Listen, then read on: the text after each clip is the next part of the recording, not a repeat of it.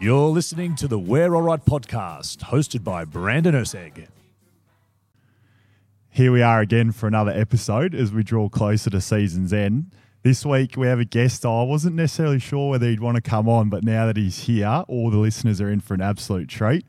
There are a lot of good stories to tell, and I know he's keen to get on the track for some of the training tonight. So we'll get stuck straight into introducing him, but we might have to do a part two as well, um, based on that. He has a long. He's had a long career in footy, both in playing and coaching. His playing career saw him play 75 WAFL games for Claremont, along with 78 AFL games, predominantly at the Freo Dockers, but also at the West Coast Eagles, which would put him in a pretty exclusive club to have played for both of the WA clubs. Uh, he was also the coach of the Swan District's Colts team across two two stints. The first for three years, which included seeing him become a, a premiership coach before coming back years later for one more year. In between, he, he, was also the head coach of the league side in the WAFL for seven years, um, with a, with a pretty successful stint in a lot of those years. He was also then the talent manager at the club for four years, I believe, prior to re-entering the coaching fray as the reserves coach this year. And what I've just mentioned is what he has officially done. In his, I think, 16 year involvement with the club, he has done many things and helped many young people with their development, both as footballers and people along the way. And there was a lot of um, there was a lot of feedback that he was always there to lend a helping hand to people as well. Um, and finally, one thing I'm sure he'd like me to say, even if it's self-proclaimed, he does lay claim to being the original and true um, king of Albany. Uh, so we have none other than Greg Stiffy Harding. Stiff, how you going? the mayor, mate. It's not the king, but it's the mayor. the but, mayor. Uh, yeah, no, I'm going well, mate. And uh, that was a very extensive uh, intro, mate. You did well. You happy with it? Oh, yeah, none of it was true, but. um, and I, I, heard you on Sport FM this morning, so I'm hoping that you saved your best stuff for here. 100%. Yeah. Um, how, how's it going anyway? Just quickly, the reserves season today and being back coaching. How's that going? Yeah, I've loved it. It's it's a really good bunch of boys. Like, yeah, every once in a while, like playing groups change, don't they? Like one year it can be like a really quiet group. Other years can be really extroverted, and then you get these weird mixes that sometimes gel together. And uh, th- these groups are just a great bunch of boys and, and, guys that are going through there, like Mitch Bain and, and Sebby Bright. There's some different kids there, but uh, it's the sort of group that you know we're not quite getting it right at the moment. We've had a pretty tough last month, but you you know because of the quality of character that's there, they'll, they'll get their their shit together for yep. um, want of a better terminology. Um, with a couple of games left, and we're going to finish top three and get a double chance. So um, yeah, I've got no doubt they'll get going. And it's exciting. It's exciting yeah. for the club when it doesn't matter what grade it is, is playing some finals footy. Yeah, no. If we can get to Optus Stadium on grand final day, that'd be a good reward for effort for, and, for a long preseason. An unreal experience too. Mm. All right, first one ask every guest the same thing. We'll speak about your time at the footy club in a little bit more detail, but just give us a quick rundown on where and how your journey at the club started.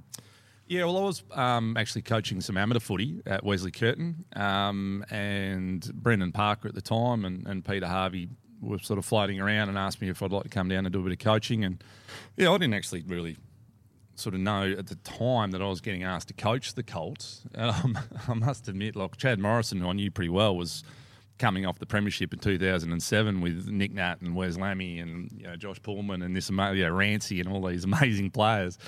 I remember sitting down in Brendan's office and um, Chad's actually walked in to the office as I was there and said, "Oh, listen, we need to catch up about 2008." As Brendan was asking me to coach, he hadn't even been told, and I was like, "Oh, this is bad." I, knew Chad from West Coast games, he's a ripping fella, and I was going, "Oh, this is not good." But that's how it started. I got asked to come in 2008, and I inherited off Chad this amazing team, which was Sonny Walters and Neville Jetta and Jared Blight and Toddy Banfield and all these incredible players. Yeah. Um, so basically, just got handed another flag in 2008 because we were so superior. Yeah, well, this premiership coach is a premiership coach, though. That's but exactly I didn't, I didn't realise you were coaching amateurs. And probably one thing I should say, and it'll sound like a dig at your age, but it's not. Um, doing a bit of research, you know, there, there wasn't as much info and stats uh, going back that far. so, I'm, so I'm going to learn a fair bit today. To Wikipedia, mate. It's everywhere. you know, I've had a fair look. Um, I mentioned mentioned off the top that you're from Albany, so yep. born and raised there. Yeah, hundred percent. Yeah, no, no, born out near the racecourse there in uh, Robinson Estate, and yeah, like I was really lucky to play for. There's there's three big clubs there, so Royals and North Albany and railways. Yeah. So Royals was where I grew up playing all my football. Yeah. Um, my dad was coach and the first and best winner down there, and um, a bit of a legend down there, and um, a bit of a sort of similar story to Tommy Edwards. Yeah. You know, like his old man Leith was an absolute superstar, 300 odd games and so forth, and and he made his way from Albany up to Perth to play some footy, and very very similar uh, Mm. because you know came up, uh, sort of was wasn't going to. We had a farm down. Down there and farm goats of all things. Oh, yeah. Angora goats, which is an exciting farming um, story. But um, yeah, went down there. Never thought I'd come up. And then the old lady got a bit crook, uh, and she had to come to Perth for um, for treatment. And then sort of found myself at Claremont through the zoning rules. So Yeah, then okay. ne- never never sort of went back after that. Just played Colts and. Yeah, part of a really successful little Colts group, and then flowed through to Gerard Neesham and Mark Riley, who went on to AFL roles, and Mm. um, yeah, went from there. Yeah, and was footy um, obviously with the um, with the Royals? It was a, it was a part of your, your life growing up, pretty significant one. But was playing like oh, I suppose WAFL, VFL, AFL like the dream as a kid? Was that a big part of your sort of what you wanted to do when you were growing up? Nah, like not at all. Like you just play footy, you know, like you're playing footy, um, enjoying yourself, playing with your mates. I never thought because from the country, you never sort of think that you can actually get to that level, and it was only by sort of happenstance, for want of a better terminology, that you know, as I said, my mum got crook. She had to come up to Perth for some chemotherapy, and I went, "Oh, we'll go down and have a crack at that." At Claremont, so it only sort of came about by that, and then I never really thought, even when I was playing Colts, that I was up to the level of probably three quarters of my Colts team because we were winning a couple of flags at the time and at uh, at Claremont. And um, and then yeah I just yeah to be honest mate the AFL thing really happened by chance because I was really really luck, lucky that Gerard Neesham thought I could play.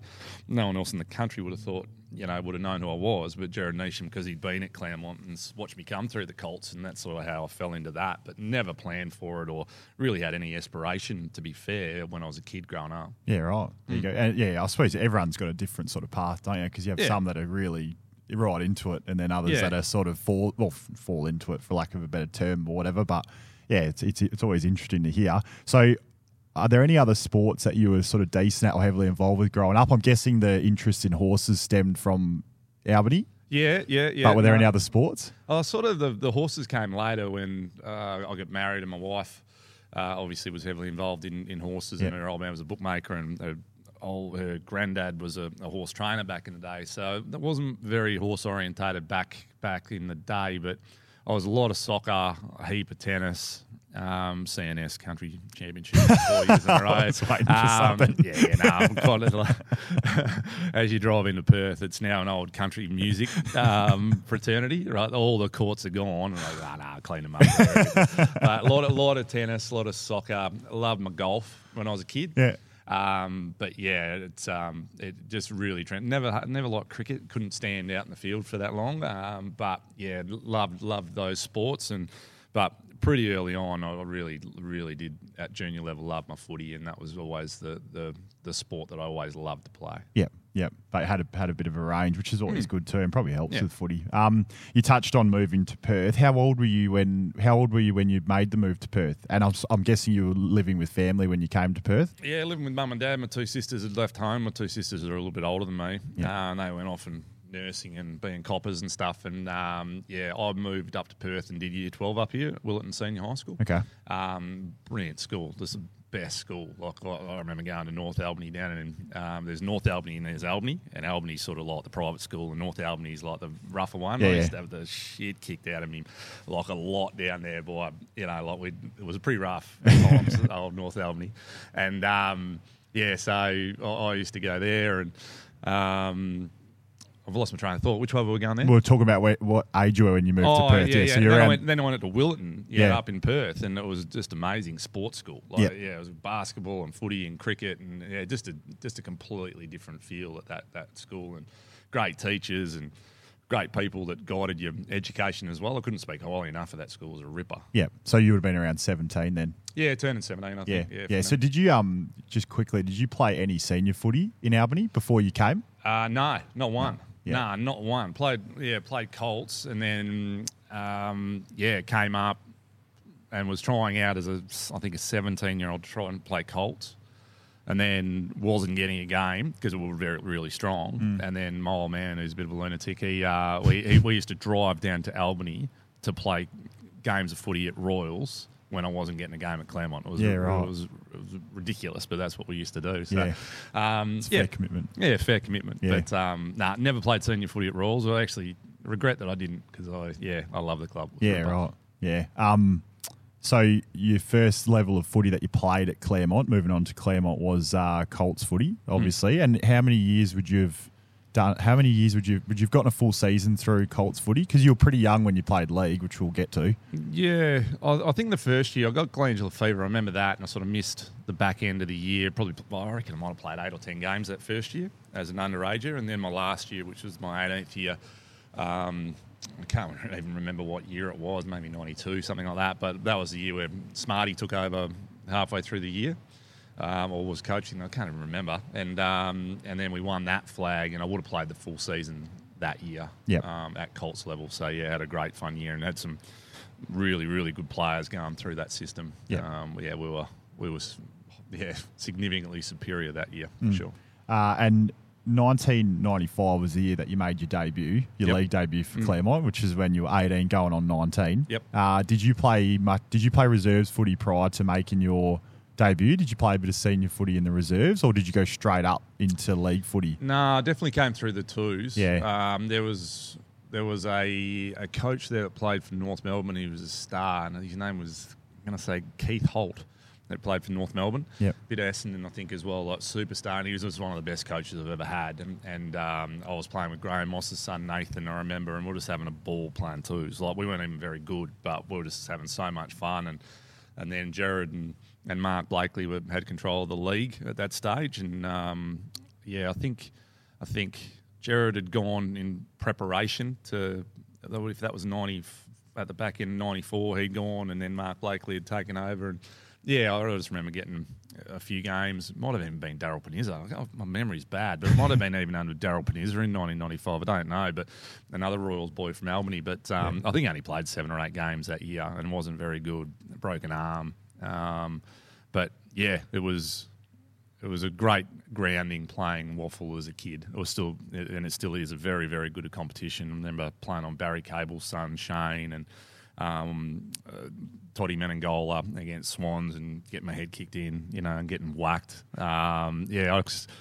Andrew Lockyer was still playing at East Freo and just uh, uh, Dorotich Yeah, uh, was yeah. was playing. I remember playing a country game against the big fella Doro and him running through me when I was a kid. It was just there was still some really really good old players that have come back to the competition. It was just a great grounding, as I recall. Yep. Do you do you remember much about your first league game and making your debut? Like, did you get your jumper present presented to you by anyone, or do you remember the build up and I- getting told that you were going to play league? Not really. I, I, I can't. I remember the aftermath because it was there was a guy called Darren Wright who sort of took me under his wing. He wasn't a well-known Claremont player, but he sort of he always was really good to me. Um, and I remember he's a really good-looking player, um, real smooth mover. And what he did, we played at East Freo, and Andrew Lockyer played, and we we won. And back in the day, like it wasn't like just home games. You had prezos, you had them at away games, and all your supporters had come back. Yep. Um, so Righty said to me, he goes like, because you'd go back to the club and at Claremont Oval, there's a coach's room basically underneath the old grandstand, not there, now, and it's a dungeon, um, and everyone would go back to this room. Um, anyway, so it was. Ra- it was raining cats and dogs at the end of the game, and Roddy goes, "Mate, like because it's your first game, you got to like bring food to the to the coach's box," which I didn't, but he just said I did, right? So he made me late. So I'm going back. Um, I've picked up like a couple of chickens from Red Rooster and all these chips and stuff because it's my first game, and then end up being late. Go down to the coaches' rooms. Everyone's stoked 'cause I'm late, but I've all got all this food, so they're really happy as well. But back in the day, and you know we should be talking about it, but uh, we used to have funnels every single game at Claremont, so they'd bring the funnel out. And I remember like they Not just, pre-game? Yeah, yeah, no, no, post game. This I is after the say, I game. Yeah, so I'm, so I'm late. So I got one for first game, one for being late, uh, one for each chicken or board. So I ended up doing. I was 18, barely drank, and I think I had five or six funnels, and uh, and just was yeah, I couldn't couldn't scratch myself. I was, I was dehydrated from the game. That was what I recall. Was uh, how I got an absolute stitch up after the Yeah, game. right. Five funnels in, and just had to get carried home at the end of the day. Yeah, interesting. Yeah. Um, did you win? Did you win that Uh, yeah, day? we won that Yeah, game. yeah. I remember. I remember that game because Andrew Lockyer was playing full forward, and I was terrified of him. Yeah, You- that, was, that was my you weren't, of you weren't playing on him though. And I wasn't playing No. on him, um, but yeah, we were reasonably strong in '95. I think we were okay. Yeah. Um, but yeah, I just remember, and I had some you know wicked senior players around me like Darren Clem um, and these sorts of guys, and Robbie Malone, and yeah, real senior heads that are big men, you know, like looking after me. But yeah, I just remember being everyone being real big. Yeah, yeah, yeah. I, I imagine it would have been even more of a man's game back then. Um, Yeah, it seems like I don't know. They just seem to be. My memory is just like there were just bigger humans around. Whether it's just it was you know Lockyer, Dorotich, those sorts of guys. Yeah. you know, like it, um, there was some big boys sort of starting their footy as well, like Brett Spinks and those sorts of guys as well. They just seemed like bigger back then. I'm not sure whether Yeah. that's 100 percent correct. Oh, that was probably my recollection, even watching later on when I was watching growing up before I played any. But yeah, I don't know. I don't know if it is the case, but No. it's definitely looked like it. Uh, so in that first game, or maybe just at any point in '95 in those eight games you played, did you have like a welcome to the league moment? There's a few guys who have come on here and talked about like maybe like sort of a half moment or a moment where Hmm. it was sort of like welcome to the league. Because I'm guessing transitioning through the levels to league footy, Hmm. it would have been pretty serious in terms of physicality and you being an 18 year old at the time. Yeah, there were two, and the first one was I, I remember playing on John Dorotich, and we played.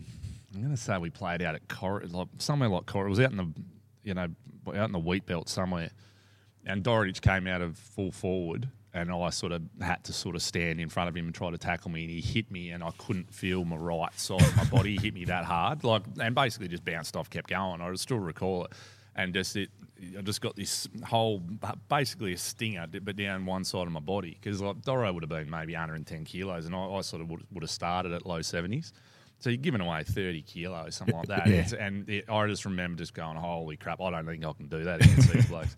And the other one was, um, and the other one I recall was playing against Darren Capewell, who played at East Freo, a very, very good player. Um, and I was sort of tasked it. He was a half forward, I was half back, and had to, or Jared, you know, have an arm across, all that sort of stuff. And he just grabbed me and slung me to the ground that hard, like just picked me up. And I don't can't remember, recall whether it was a, a free kick or not, but I'd put my arm out and just snap my arm, like both mm. bones in my arm, because he just went whack, and it was, wasn't even a free kick. It was just like he was like, "Do not touch me, kid," and he just went and just monstered me into the ground. And probably now he'd probably get five, six weeks. Yeah. But yeah, I snapped my arm and missed the back end of the year because of he just monstered me. Yeah, and, right. Yeah, and I just didn't know it was coming. So that was probably the two that I can Yeah. remember still 30 years ago. That's pretty brutal. Like, yeah, that wouldn't be happening these days without punishment attached to it. Wouldn't have thought. Nah. uh, that would so that was a pretty interesting time as well, given it was Fremantle's first year in the AFL. Um, there was a national draft in place back then, but in doing a bit of research, I saw that you were eventually picked up as a pre-draft zone selection, um, and I think Fremantle, or Brisbane Bears, and Sydney actually all had some of those at the time. Did you know a fair way out that you were going to end up at Freo because of that, or did that change anything in terms of, I suppose, the process after you'd finished playing a bit of footy in '95 for league, and then in the lead up to, I suppose, the draft period?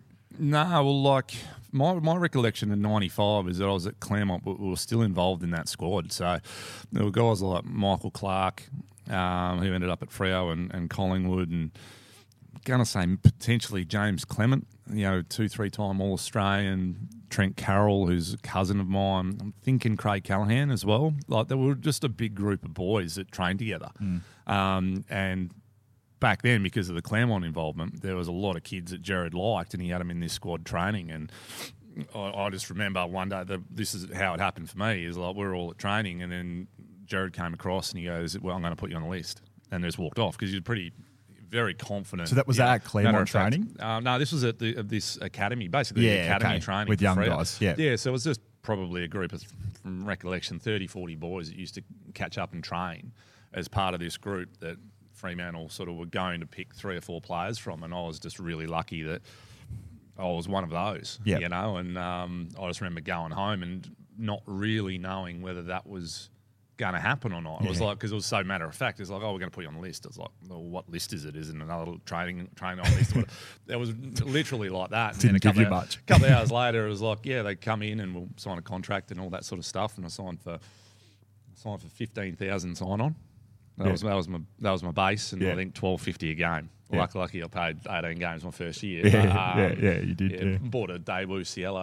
uh, that's what I bought. But yeah, that was that was what I, I, I signed for was Yeah, a fifteen thousand dollar retainer, and I was on an Which list. You would cool. been, you would have been pretty happy about the 15, the 15 at the time, Absolutely especially. stoked. Yeah, And then. I bought that Daewoo Cielo, and then I totaled it. So it was that was absolute disaster. But yeah, it was. Um, yeah, played eighteen games my first year. Yeah. I think, I think made.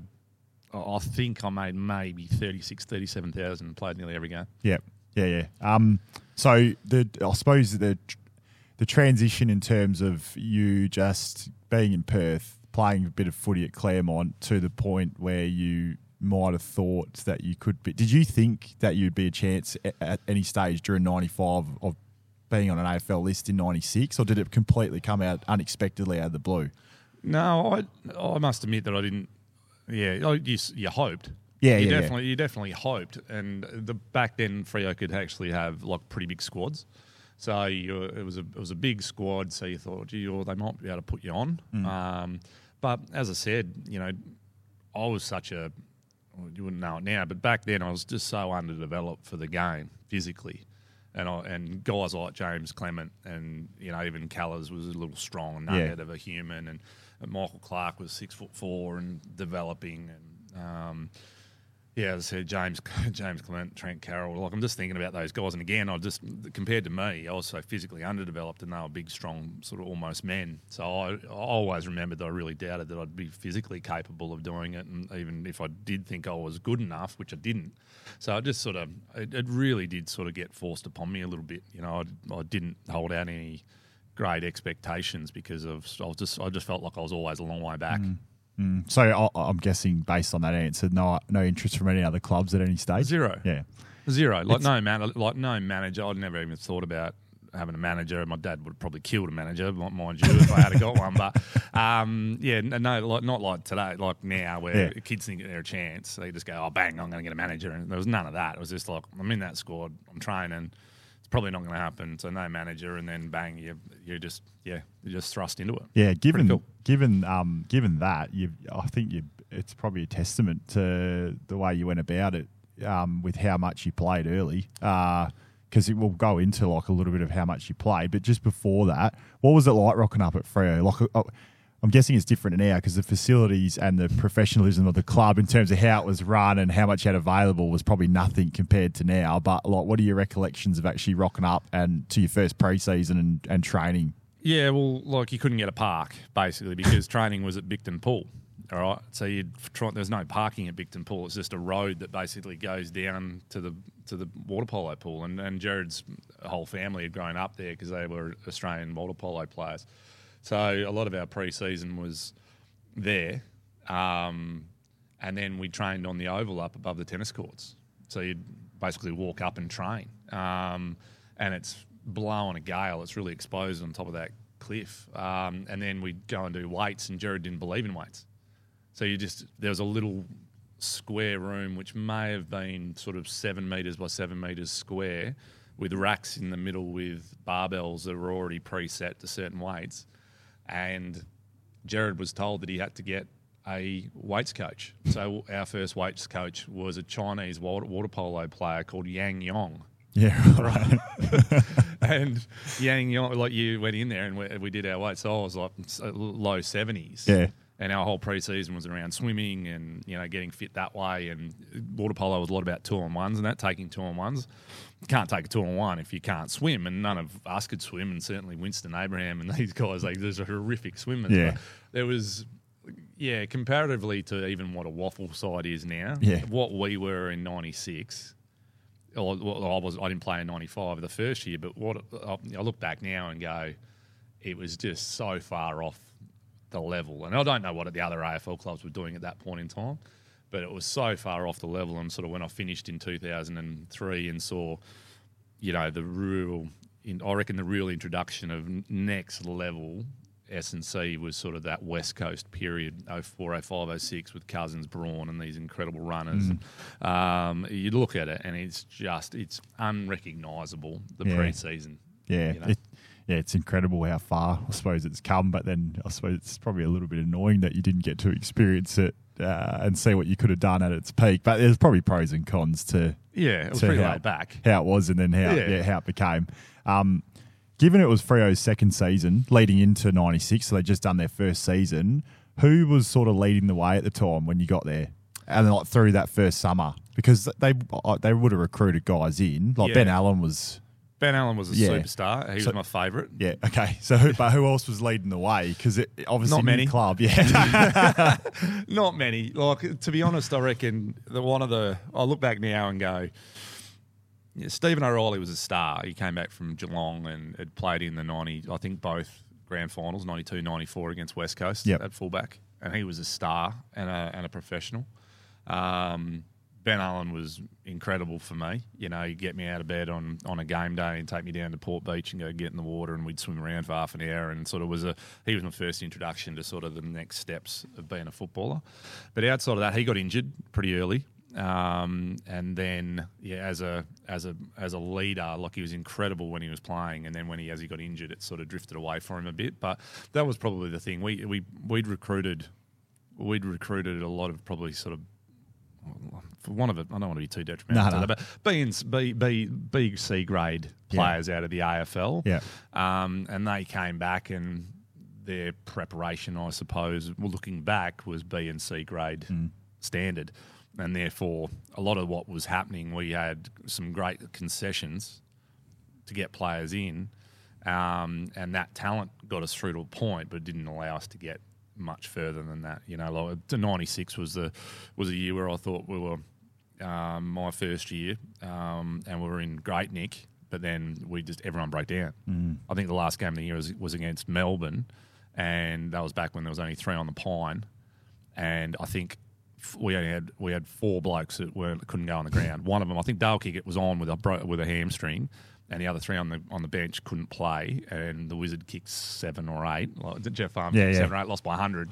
But I reckon if we had a got through, if we won, we were in finals. If we got had got through, we would have lost the first final by a million points. Yeah, okay. Because everyone just broke down. yeah. So it just wasn't at the level it needed. to Wasn't be. at the level. Yeah, Gerard was like in saying that Gerard was best coach I've ever had. Like incredible coach in terms of in smarts and and and footy nous and where footy is now. He was there 25 years ago. Um, it was just the rest. It Yep. was the preparation. It was the recovery. It was the weights. It was all, all that. Yeah. It just wasn't quite there. Yep, yep. You, you had a you must have had a decent summer because you debuted in round one against the Eagles in a Hmm. derby. Um, did you think you were a chance leading in to that first game to play? Did you have any inkling that you were going to play round one? Nah, nah. We played these. They had a lightning carnival where we actually went and played like a number of twenty-minute half Okay. games at Waverley, and that sort of went okay. I had one half decent one against Hawthorn, I think from from memory, and then we played. We got through to the semi. We played Adelaide, and we got pounded, and I was horrific. Um, and that was a, a little way out, and then we had one more practice game, and I was I was poor, and I was training horrible as well. Gerard used to rate that I could kick and make a decision, so I trained all preseason taking the kick-ins. So it was me and a guy called Scott Chisholm used to take them, Yeah, but I got the yips real bad. Like got to the point where I just couldn't hit a target. It was horrific. And um, and then so I was training so poorly and, and I hadn't played that well, and I wasn't. Even, I didn't even think I was close. And then they, they picked me, and then a minute into the game, Phil Gilbert, another Albany boy, um, and Bar- Mount Barker actually. But so Phil Gilbert broke his ankle in the first minute, and I was on. And I was, was that that, that was during a time when uh, you if you if you're on the bench you probably wouldn't play much time. Was that still around have then? Yeah, hundred percent. Okay. You know, hundred percent. Like the Derby, um, even even three years later when we won our first Derby against West Coast, Yeah. Ash Prescott, who is the coach of Claremont now, Yeah. Ash Prescott came on with like fifteen minutes to go in the game. Mm. I sat there until. Uh, I sat there until five minutes to go in the half. Yeah, right. So there's no rotations. It was like if things are going good, you you Just sit, leave it. you sit, yeah. And if you come off and the coach didn't like you, you're sitting for the rest of the game, which happened a bit to me as well. But Yeah. yeah, no, it was um, yeah, it was was a bit like that back in the day. Yeah, but uh, so you were just going back to that first game. You were shitting yourself a little bit, having to come Shitting on and take the kick-ins. mate, shitting myself. but like it fixed, like I came straight on, and West Coast were all over us like they were for my like Yeah. my. I think I won my first derby, which was the first one for I won. That was my eighth derby or something. Yeah. Um, and I came on crapping myself, just never seen that many people. And the other thing as well for me is like, I grew up idolising Dean Kemp Yeah. and all these amazing Eagle supporter players. growing Eagle up? supporter Yeah. growing up. Ja- So it's Jakovic. It was back then. It was Jakovic, McKenna, yeah, Matera, Yeah. Worsfold. I'm crapping myself because I'm hoping Worsfold doesn't like get off like Winnie.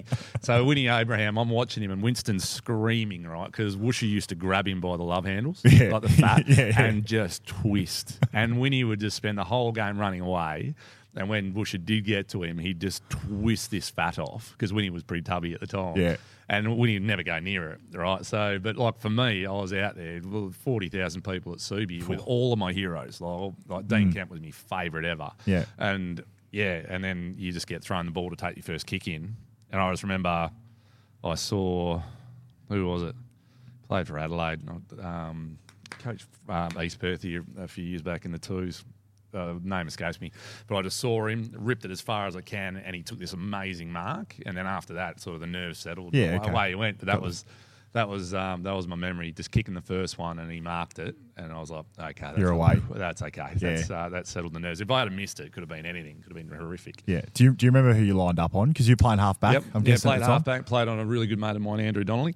Yep. Yep, who was ex Subi and went to West Coast and just beast runner. It was it was hot. I remember just being how hot it was and just remember how you know quick it was and um, yeah, no, it was, it's still I, I still remember like I've got a bad memory for a lot of things, but I'm really good memory for like the touches you got. you Yeah. know. and I think I think from memory I had 17. You did. and Spot I on. can, and I've I got- I had that here. I've read your notes, but no, I, I had seven, eight. I can nearly remember every one. Then my first, my first real kick because you didn't get a stat back from kicking out from fullback. Yeah. My first real kick, I just dumped it into the main wearing wing about seven deep. Like just got pushed as I kicked. Yeah, right. out of bounds on the full. That was the first one. And Yeah. yeah, I just remember, you know. Scott Chisholm taking a kick in and giving me a no looker. He used to hit these no look kicks out of out of fullback. It was ridiculous, Mm. and he hit me. And but I'd looked away just before he'd hit it, and uh, as I've turned and it's basically hit me in the chest, and I've caught it and just like, thought, oh, that was amazing. You know, but I can just remember just everything of that day. It was it was so much fun. It's good to hear that because uh, yeah, it's nice to hear like how special it was that moment Yeah. as well. Uh, it's funny that you say that because we we had Toby Watson on recently and he remembers his stats from just about every game. I, I honestly, Every I can't. game. Yeah, honestly, Like- can. Like, there'll, there'll be the odd time where someone will ring up and, and they play the old Foxtel games. yeah, yeah. And it's like I can remember every. I could commentate it. It's yeah, but it's probably because I got so few touches. You can remember. well, 17 in your first game though is pretty good. yeah, no, that was Pretty okay. good going. That was okay. Yeah. And then I just spent the last. The I, I honestly remember at the end of the game, I spent five minutes just trying to run around shaking hands. Yeah. Trying to find Kemp and, Matera. That's all I tried to do. And that's Oh. probably why we lost so many in a row. We had so much respect and we're a Yeah. bit scared of them, to be honest. Yeah, those okay. days. Yeah, which but they had they had established they had established players by then. To be fair, as well, and you guys were still establishing yourselves as a footy club. Yeah, yeah, we were. And they were genuine superstars. Uh, They'd won and- they won premierships by then. premierships as well, and they really did. They really did treat us like the poor or the little brother. Yeah. They beat up on us. Yeah. They wanted to keep us there, and Yeah. they did Yeah. for a long period of time. yeah, that that was strategic. I'm guessing as well, like to keep you guys at bay. Um, you see, you play. You, mentioned it before, but you played all eight. Well, not all eight. You played 18 games in your debut year, and you actually got a Rising Star nomination in round four. So you had, Yep. a, had a really good year. Did you feel? Did you feel comfortable by um, season's end at the level? Um, I got really comfortable early.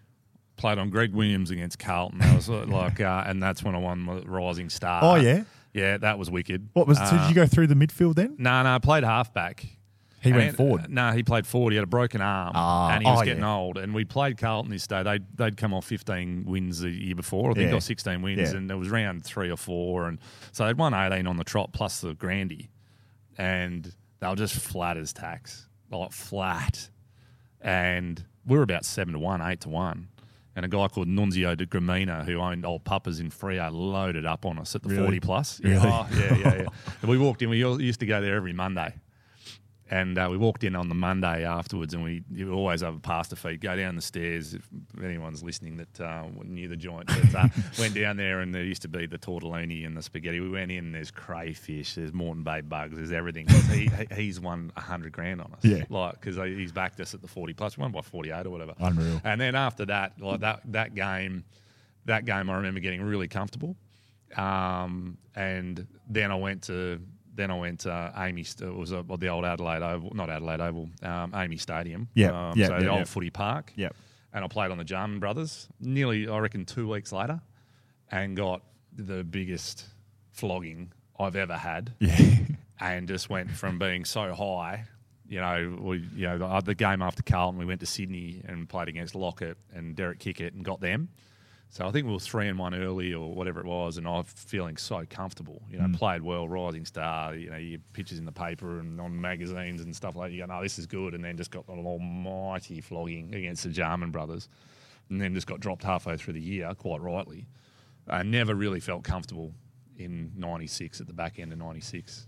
Yeah. okay. Never felt comfortable. It was 97 where I had a really good year, the best year I had. Yeah. And got really, yeah, really comfortable. It was the only, it was the only little period of play, probably for 15 games through that game where you had it under control. That's the only time in my career. Yeah, okay. Mm. Well, it- like looking through from 96 to 99, you played 62 of 88 games. So mm. there was a half season in 98 and a few games missed in each of the other seasons. But I'm guessing, and I, I actually read about various injuries. So I'm guessing some of those games missed was due to um, a f- fair few injuries.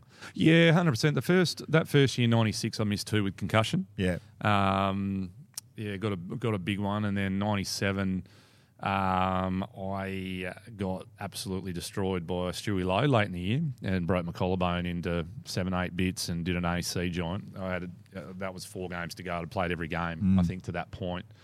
Um, and that was a year. Well, I had a good, pretty good year. Like I, I think I come fifth in the fairest and best, but missed the last four. Um, but yeah, and Stewie just destroyed me. Didn't see him coming. Just got blindsided. He'd literally get life if he did what he did to me that day. It's a, it's a very funny clip.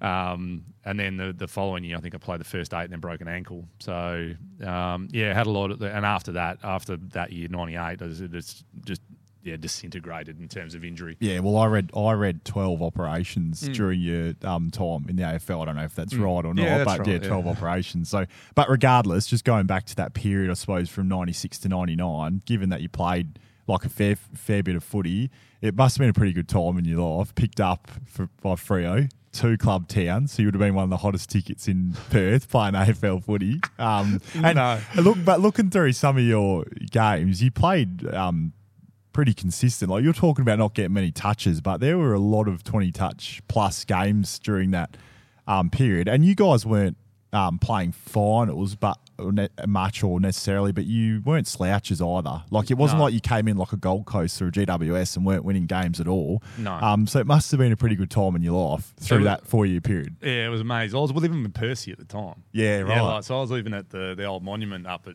um, above Freo there. Oh, down yeah, on High Street. down you know, yeah, yeah. yeah. So we, me and Percy lived in Knutsford Street, um, and we literally walked down to training, which was at Freo Oval, and play footy. And me and Percy would go into Freo nearly every night.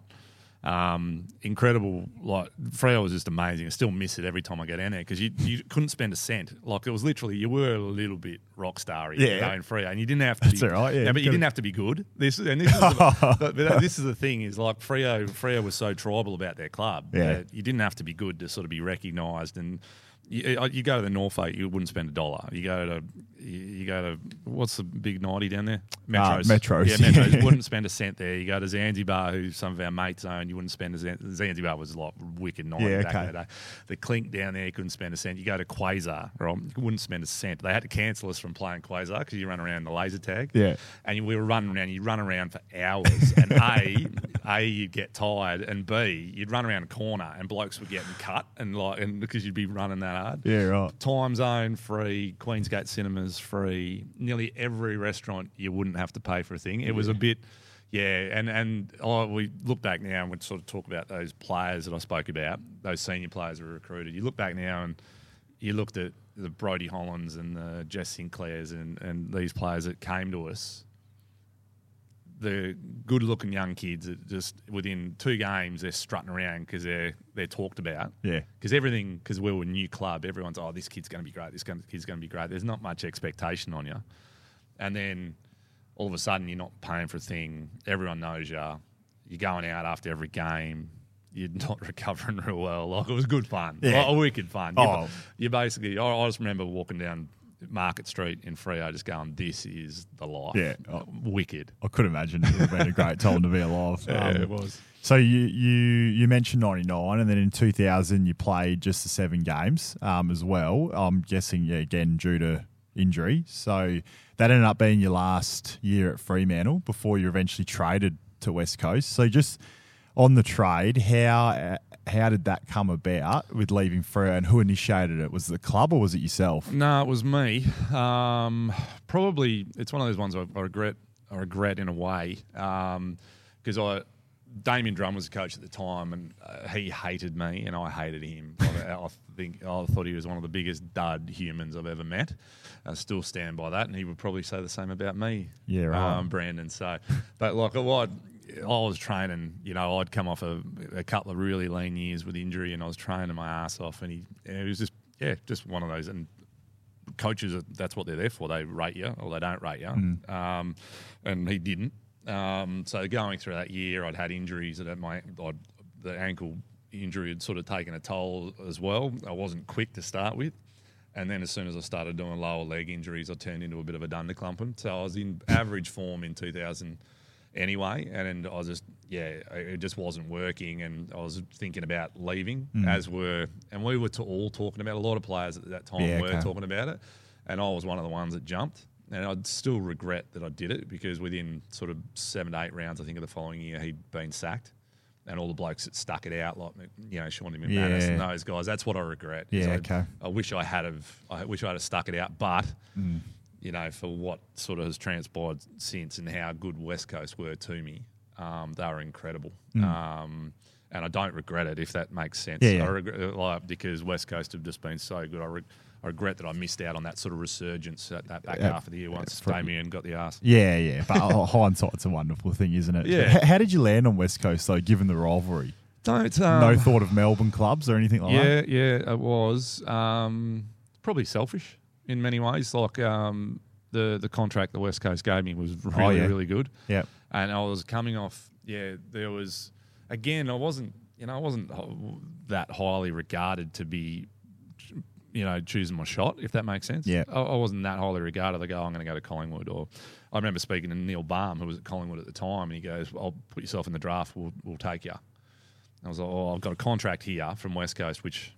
At that stage, which was 2001 or two, I can't remember, but that was one of the first times, mate, where the the flat contract came in. So there was no base and then games played like they were up to that point. Yep. The West Coast just came across and said, "There's three years, and there's your, there's the money." So it's basically a piece of paper with a figure on it that they'll pay you over three years.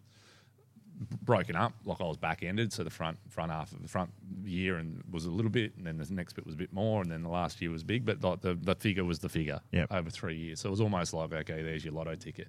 Whereas it was a bit scary to go into the draft Oh yeah. but in saying that, James Clement did it. Gets drafted to Collingwood. So he went into the draft? Yeah, he went to the draft from memory. Yeah. Yeah, so really gutsy. Just went, oh, I'm out. High Right. ri- high risk. High though. Mm. risk and great reward, and showed a lot more testicles than what I did, and uh, and it became one of the great defenders. Oh, and I'm not saying that I had anywhere near that ability, but they were the choices. Yeah. Um, and I'm Yeah. not sure. I can't remember whether James had a had a contract on the table, but it was really hard when you had I had Ken Judge who, for some unknown reason, loved me. Absolutely loved me and, and, and played me in his last game as he got sacked when I shouldn't have been anywhere near a footy oval. But he loved me, and you got someone sitting in front of you going, "Here's three years, mate." And I'd come off an ankle injury, and there's your figure. It was really hard to turn down. Plus, I was, as I said to you before, I um, Kemp was still there, Matera was still there, Jakovich was still there, McIntosh, all the boys that I adored as Yeah. a kid, Yeah. they were all still there. Yeah. And it was like, oh, that's well, it was pretty tempting. Yeah, I think most blokes would probably choose the same way if you um, if they had all that presented to them and like that was sort of their the circumstance around it. What was it like walking into West Coast compared to Freo in terms of Um, the, the joint? and what just- was available and all that sort of stuff. Yeah, it was just it, it was literally chalk and cheese. Yeah. yeah, it, it just was. I mean, our their whole club was in one spot at Subiaco Oval, like yeah, at, at Freo, like our all our offices and that were down near the railway station at the bottom end of Market Street. Yeah, right. And we didn't have a home. Uh, Um, used to.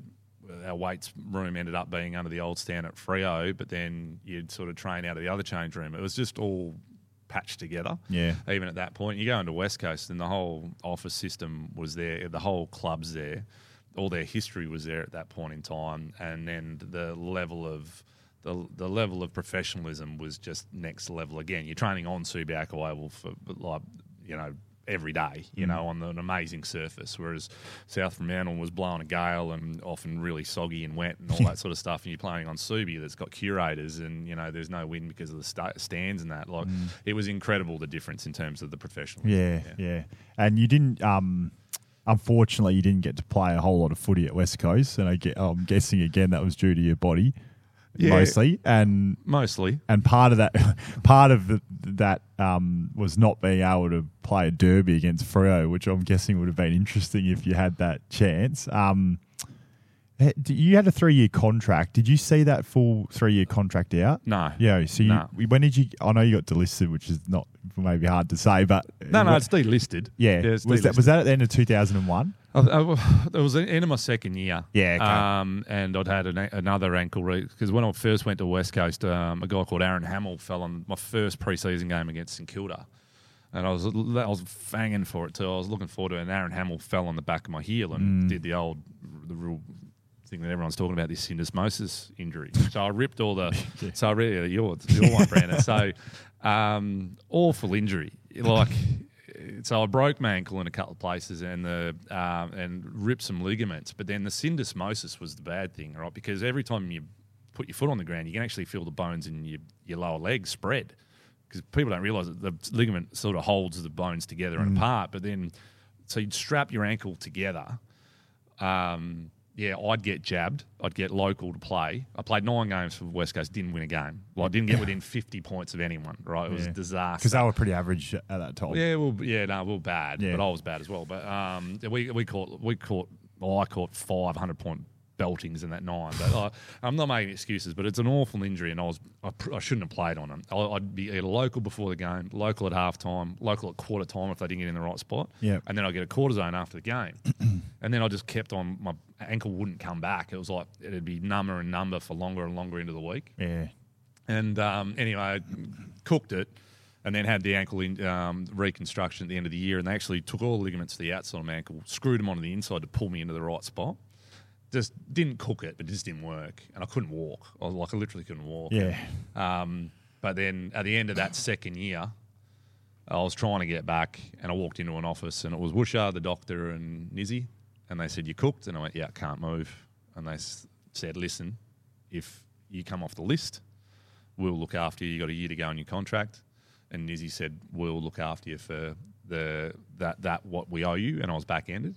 And not only did he do that, he said, Look, I'll split that up into three years. He goes, I'll give you a little bit extra. And what I'll also do is, he goes, if you want to do marketing, you do marketing. If you want to go back and finish your degree, finish your degree. But like, do what you wanted to do. Yeah. And so he basically just gave me another ticket for three years to go and build my life basically outside of footy. Yeah, so right. that's why I say they they were Nis, Trevor Nisbett. I know there's everyone's baying for his head at the moment, but I'll defend him to the hills about not only what he's done for West Coast, but what he's done for what he did for me at that point in Mm. time. And for two years, I did everything. I was a runner. Uh, I'd worked in S and C because that was my degree. Did my um, did my real estate license. Finished uni. Had everything set, and at the back end of my th- going into my third year, job came up at the WACA in S and C and welfare, and I went into Nizzy and said, "Mate, there's this job there," and he goes, "No, no, I'm honouring what I said I was going to do for you, as well." And he goes, "But get going and, and do that job." That's unreal. Unbelievable. That's mate. actually That- unreal. mate. Unbelievable. Yeah. What, what he did for me. That's incredible. Um, and forever indebted to that club, the Yeah. way they looked after me. Yeah. And I don't even know who they like who you'd say they put on for me. You know, when I came off the spot that opened up. Yeah. But, um, yeah, hopefully it was a good one and it allowed him to, to hopefully was a part not part of the reason. It was a tiny little part of the reason that player played in a flag, or maybe they built into some pretty good form pretty quickly Yeah. after they got rid of me. Yeah. oh, I don't know about that. But, uh, and I think touching on the injury as well, it's not an excuse because, it, like, a fact's a fact with an injury, and that sounds completely unsustainable in terms of what you're trying to do to get up. And I've got personal experience now with the syndesmosis, so I know they're not fun. Um, So you ended up playing at Claremont again after Hmm. you were delisted. Did you have before we just touch on that? Did you have any um, interest or any? Was there any chance of you playing AFL again for any other club at any stage after getting delisted? Because you played some decent footy when you went back to Claremont. Um, nah, nah. Look, I was really. The, I, I did go to back to Claremont, and it was it was good fun. Um, I won I won the fairest and best, I think, two thousand and three, but it was basically by default, mate. Like um, at that stage, um, Guy McKenna was coaching, and he just found me this cozy little role. I'd go to the the biggest nuffy out there in the front half. Um, I at that stage I'd actually rolled my ankle walking along uh, around the Canning bridges and ripped the, all the insertions out of the off. So it sort of went back to the way it was. Yeah. So I was incredibly slow and couldn't really move, but it was a like because I'd always played halfback. I sort of waddled around. Everyone got injured and missed votes in the first and best, and I had a great great time in 2003 and won one just because I you could sort of float around and know where to go to get it, but. Um, nowhere near the mo- like once I lost movement, Yeah, mate. okay. I was you know even 2003, 2004. I, I still remember feeling. Oh, four we played in the grand final against Subi. Yeah, that's right. I still feel. I, I still felt like I was not in control. You know, I spoke, spoke about 2007, uh, 19, sorry, 1997 when you felt in control Yeah. of the game and you're at the level. I probably that's the only year I felt at the level. Yeah, Uh, okay. you know, even at WAFL, because you couldn't do the things you wanted to do. Yeah, yeah, you just felt like you weren't didn't belong. Yeah, okay. That that Physically. that that is one of the probably most frustrating things about footy. I think when you don't feel like you're playing at the capacity. But yeah, that's a different story, I suppose. But well, you don't just win a BNF by accident. Like you, you're probably being a bit modest, saying people got injured or whatever. I, I, I won't cop it completely, but yeah, you played 40 games nearly across those two. Well, pla- pretty much 40 games across those two years. You touch on the grand final as well. Um, what do you? What was it like playing in a WAFL grand final? You beat Swans on the way in a prelim, and Yeah. funnily enough, you played against a few guys you ended up coaching, which is a little bit of a full circle moment. Yeah. But yeah, what was that experience like? Was it just a shit memory because Subi got yous on the day? Nah, not really, because we played. We finished second. They were. I still look at that side and go, I think it's one of the best WAFL sides put out there. You know, it had it had the, the senior players were just they had twelve or fourteen senior players, and then they had guys like Mundy and Crowley coming in off AFL lists Yeah. that were just so good. Um, so I looked at that side the other day and went, literally, if I put that side on the ground right now and the best side in the competition right now, I think it's an eight to ten goal better better lineup. It was an incredible team 2004. So we always knew we were off the bit. Um, but I think early in the year we got them. I think from memory, I think we'd beaten them. Um, and then we played played them in the second semi and got destroyed. And then we were really worried about the prelim and came out and um, but then we, I think we kicked eight goals in the first quarter and destroyed Swans and went, did. went in pretty pretty confident and then yeah just just weren't good enough. I think we lost by eight goals and we're never in in the Grandy, um, ne- never in it. Um, and but yeah, still a great experience to play in a grand final because I didn't play in a lot of them. Um, a few Colts ones and stuff like that. Yeah. But at senior level, that was my first one. Got to a couple of prelims and Yeah. certainly at AFL level didn't get there. But a grand final day, even at WAFL level, especially with the challenge of that side, you know, like Brad Smith at, at full forward and Maloney and Vines and Cossum and you know Luke Newich in the ruck and you know, these guys. You're going and going, oh, geez, this is going to be tough. And Yeah. uh, the the challenge of actually going out there was was still something I really enjoyed. And that Yeah. was my last game. Yeah, well, it's no mean feat, like playing in a WAFL grand final. I mean, we're, we're all of us are aspiring to try and do it now Yeah. and win a premiership as well. So, yeah, no, it's um sounds like it was a it was a pretty good experience still. It was a Um, ripper. and the fact that you got to play finals at Subiaco Oval. Yeah. Too at the time, which was a little bit of a twist on what's happening now too. Yeah, it was wicked. It Yeah. was wicked, and I, I played on their captain. Uh, his name was Cheesy Maloney, and um, yeah, actually, I remember at quarter time, I thought we are actually some some hope. Yeah. and then by half time, I went, "Oh, this is nearly gone." All right, we're back. Little pause there. So, we, we were just talk finishing up on I suppose your playing days. We- Yep. obviously, we didn't go into it comprehensively, but you you retired pretty young, twenty eight. Was your last? You would have been twenty eight going on twenty. No, you would have been 27. twenty seven going on twenty eight Yep. when you retired. Was that just due to your body, which we've obviously heard about, which Mm. it might have been, or was it also like you were keen to move on to other things, or a combination of both, or what was? Because yeah, you could have you could have technically, if you just go by the age you're at, you could have played a few more years. Yeah, look, I I still remember it was just body, mate. I love footy, but I, I still remember um, standing there. You get up in the morning of a game and you go to the dunny. And I still remember standing there going, I'm so sore. Like, and you're about to play, you know, like I still remember going into that grand final trying to get up for the, the game. And I used to go up and have a big steak at the Bullsbrook pub. And I just remember the day before, I think it was a Sunday grandy, or I just remember getting up and get, walking to my car and going, I am, I am cripple sore here. Yeah. And it just, yeah, it just got to the point where I was probably wasn't prepared to play sore Yeah, all the time. And Yeah. I know everyone does, but this is like there's a difference between being sore and a difference between always playing hurt. you Yeah. know, and especially when you got stuff you can't get away from. It's not like playing with a shoulder or a or a you know like you got a rib injury, which I, I did a, a fair bit. I had broken ribs and had to get them sort of nerve blocked and that for a while and. Um, but it's not the upper body injury is different to having a lower body injury where you got an ankle or a knee where you can't or a hip or a, or a lower back or whatever which you deal with. It's it's different when you're dealing with that on a, on a week to week, day to day basis. It just gets to the point where it wears you down mentally more than anything. And I just wasn't prepared to do it anymore. yeah, You know, to be honest, and, and and I think there's a frustration with sort of thinking that you can play at a level, but you, you can't. yeah. Oh, yeah. I can probably relate to that a fair bit, Hmm. but and, and I suppose not. Um, you, you don't want to be rocking up to a.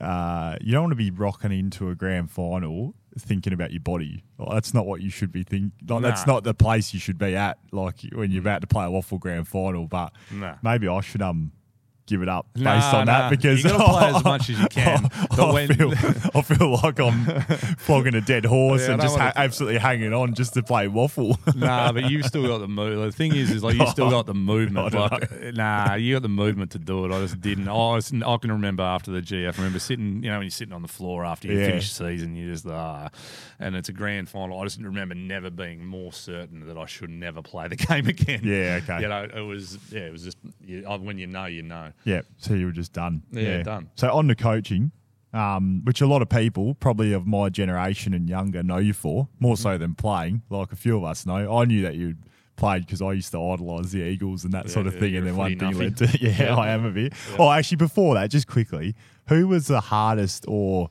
like which opponents did you play on in the AFL? You've already touched on the likes of Jakovich and stuff, which I really enjoyed. Probably didn't let on how excited I was to hear that. But what, um, which opponents were sort of memorable or toughest to play on um, at AFL level? Because you you would have played against some unbelievable players. Yeah, yeah. yeah. No, I was really lucky to play on some good ones. I, look, I was terrified of Lockett.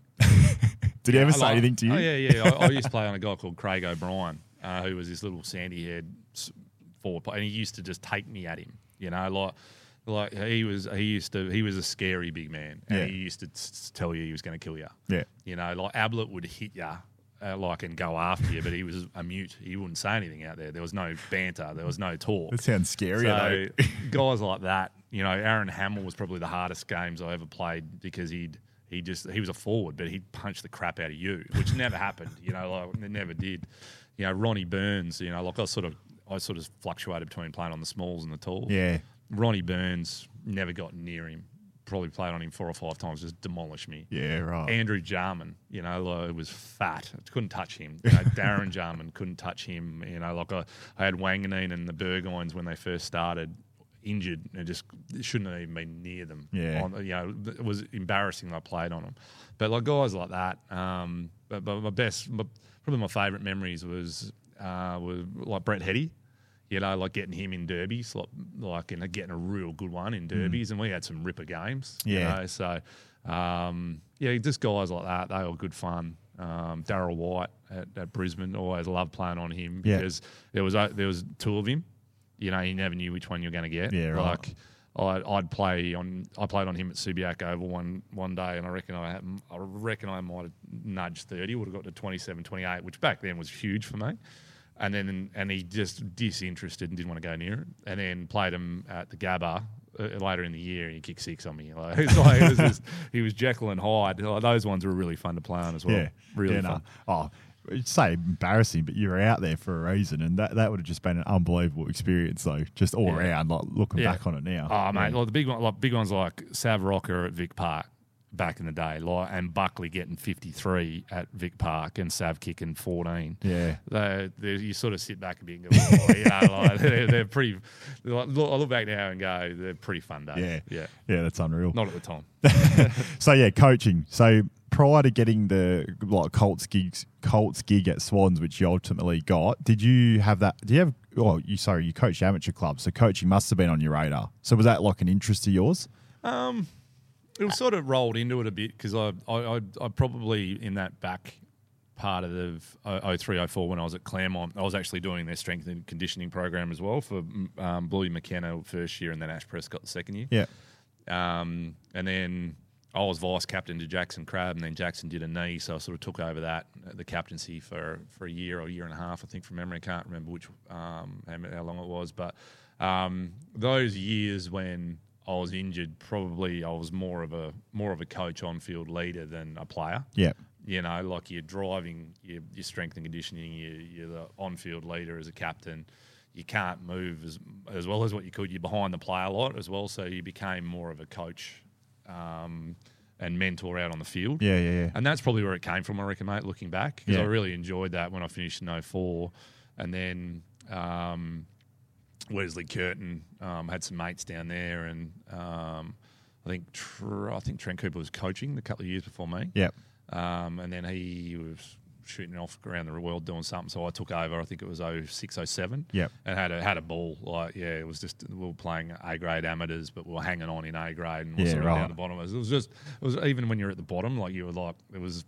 It was embarrassing to get relegated, so Yeah. you're always pressing to, to, to stay up. So it was yeah, it was really good fun. Yeah, and a great bunch of boys, and just one of the best clubs and best uh, like the the guys that run that club, uh, Mark Hayter and the boys that, that run it, are just the, one of the, the, the most astute people going around. I Yeah. think they've got like eight, nine teams, couple, two or three female teams, couple of Colts teams. Yep. Go down to Z grade, like it's an incredible Doing it- club. doing it well. so well. Yeah, yeah, no, it's good. And um, with coaching Colts, so I think with how you spoke about it before, it was probably more circumstance and opportunity. But did you have a preference? Did you coach Colts because you had a preference of working with younger guys, or was it just because that's what came up at the time and the way it unfolded? I think that's sort of the progression. You know, Yeah, like okay. you go through, and that sort of happens at AFL level too. You go through a development phase, Yep. and you have development roles, and then maybe go into the VFL and then AFL, and that was sort of it. You know, like at that stage, there were a lot of boys that went through that Colts coach, coaching group that ended up playing or, or coaching senior footy. Mm. Yeah. So it was sort of the thing, the way it got done. You'd coach Colts, coach high level players.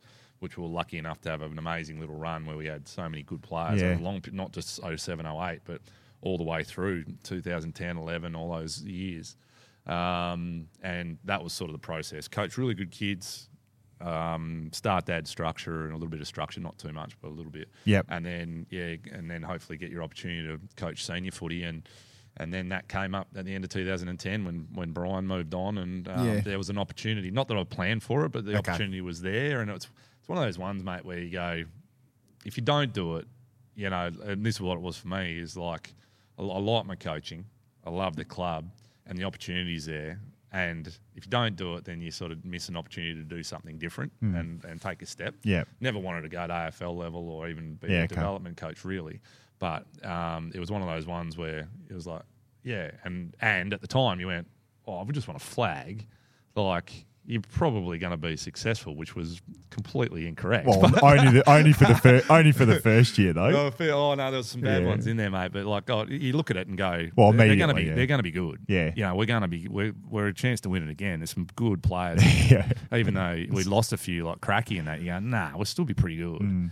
And I was pretty wrong, or I was a really. Well, bad coach. They probably, they probably. No, I think some of those players enjoyed themselves a fair bit after that flag too. I Yeah, think that was- might have had to do with it. Yeah, I, I, I distinctly remember doing some of the pre-season with the senior group post that flag, and there were blokes that myself and a couple other young guys were beating comprehensively that we probably shouldn't have been beating. Um, but anyway, just on the Colt stuff, you obviously had you obviously won the premiership, which would have in 08, and then you, the 09 and 010, the side played finals as well. So you were having a lot of success. Um, No doubt that would have been a lot of fun. But what I want to ask you about is how did you find coaching Colts from the perspective of winning not necessarily being the primary objective?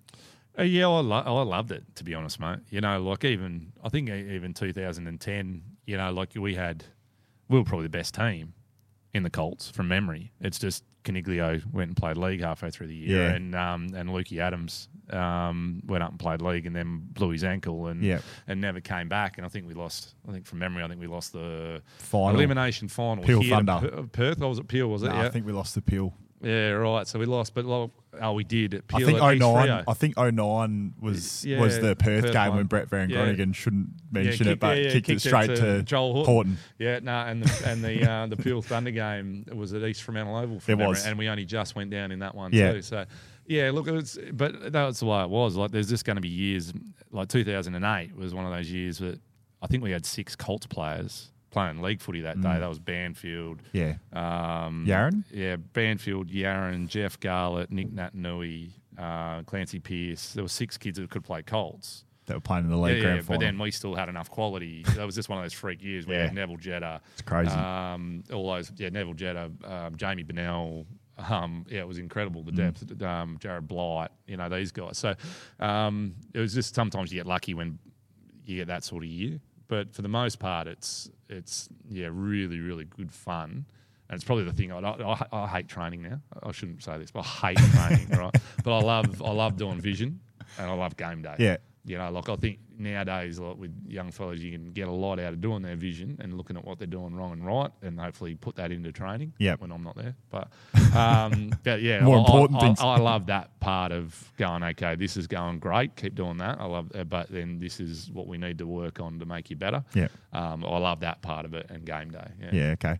Um, and you mentioned about uh, taking over the league job in 2011. Were you doing a line, assistant coaching, doing a line in the league from the get go? Because from memory, were you doing a line in two? I thought you were doing a line in 2010, or I was. or helping it. Yeah, No, it was. We're all sort of heavily involved. Like Yeah. Ben Dyer at the time was coaching the 16s, Yeah. and then helping move the Colts, and then took over the rotations about halfway through 2010 at senior level, just take the, the pressure off Dorse a bit, and Mm-hmm.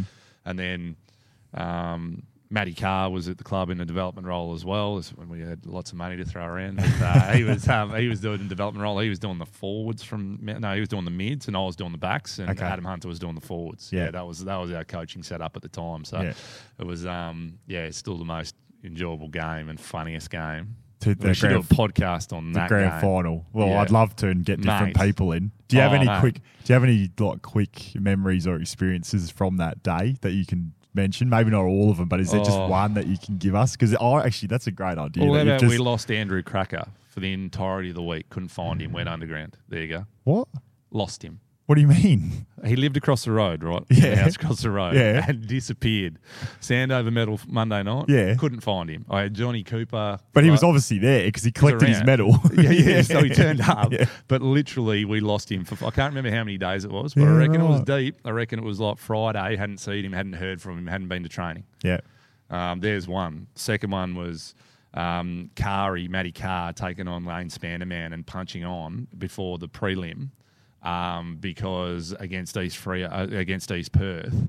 And and Kari going, look, I'm going to poke the bear here, and because Lane had had hadn't performed, and after the second semi final against Claremont, stood up in the change rooms and launched Dorse in front of the entire playgroup. Spanderman did. Panda did, yeah. So, like, Kari was very measured and a tough man. And I don't know, were you in the change rooms when they punched on in the change rooms? Oh, is that what you were talking about? Is this what no, you're that's talking not about? what I'm talking Okay. about. Nah, Yeah, I that, that was, that. that was halfway through the year. Yeah. But Kari goes, this like this bloke, he goes, we've got to get him going because he's the only ruckman we've got. Yeah. And I can't believe what he did to Dorse. Yeah. So he launched him in the in, like up the Bassendean end of the oval here in the 50, launched him about being, you know, you're, you're a dog, and they're on. Like, this was on the Thursday night before the prelim. Get him going, stuff like that. Like, That's uh, incredible. mate. Like the one of the funniest things that happened in the in the game was when Richardson knocked out Ninette and Graham Jetta. Yeah. Um, obviously, time stopped, but we'd sent Barrow down to keep an eye on on the time. And Barrow, like, we turn around at one stage and go, Barrow, how long's left? He goes, ah, the siren's going to go.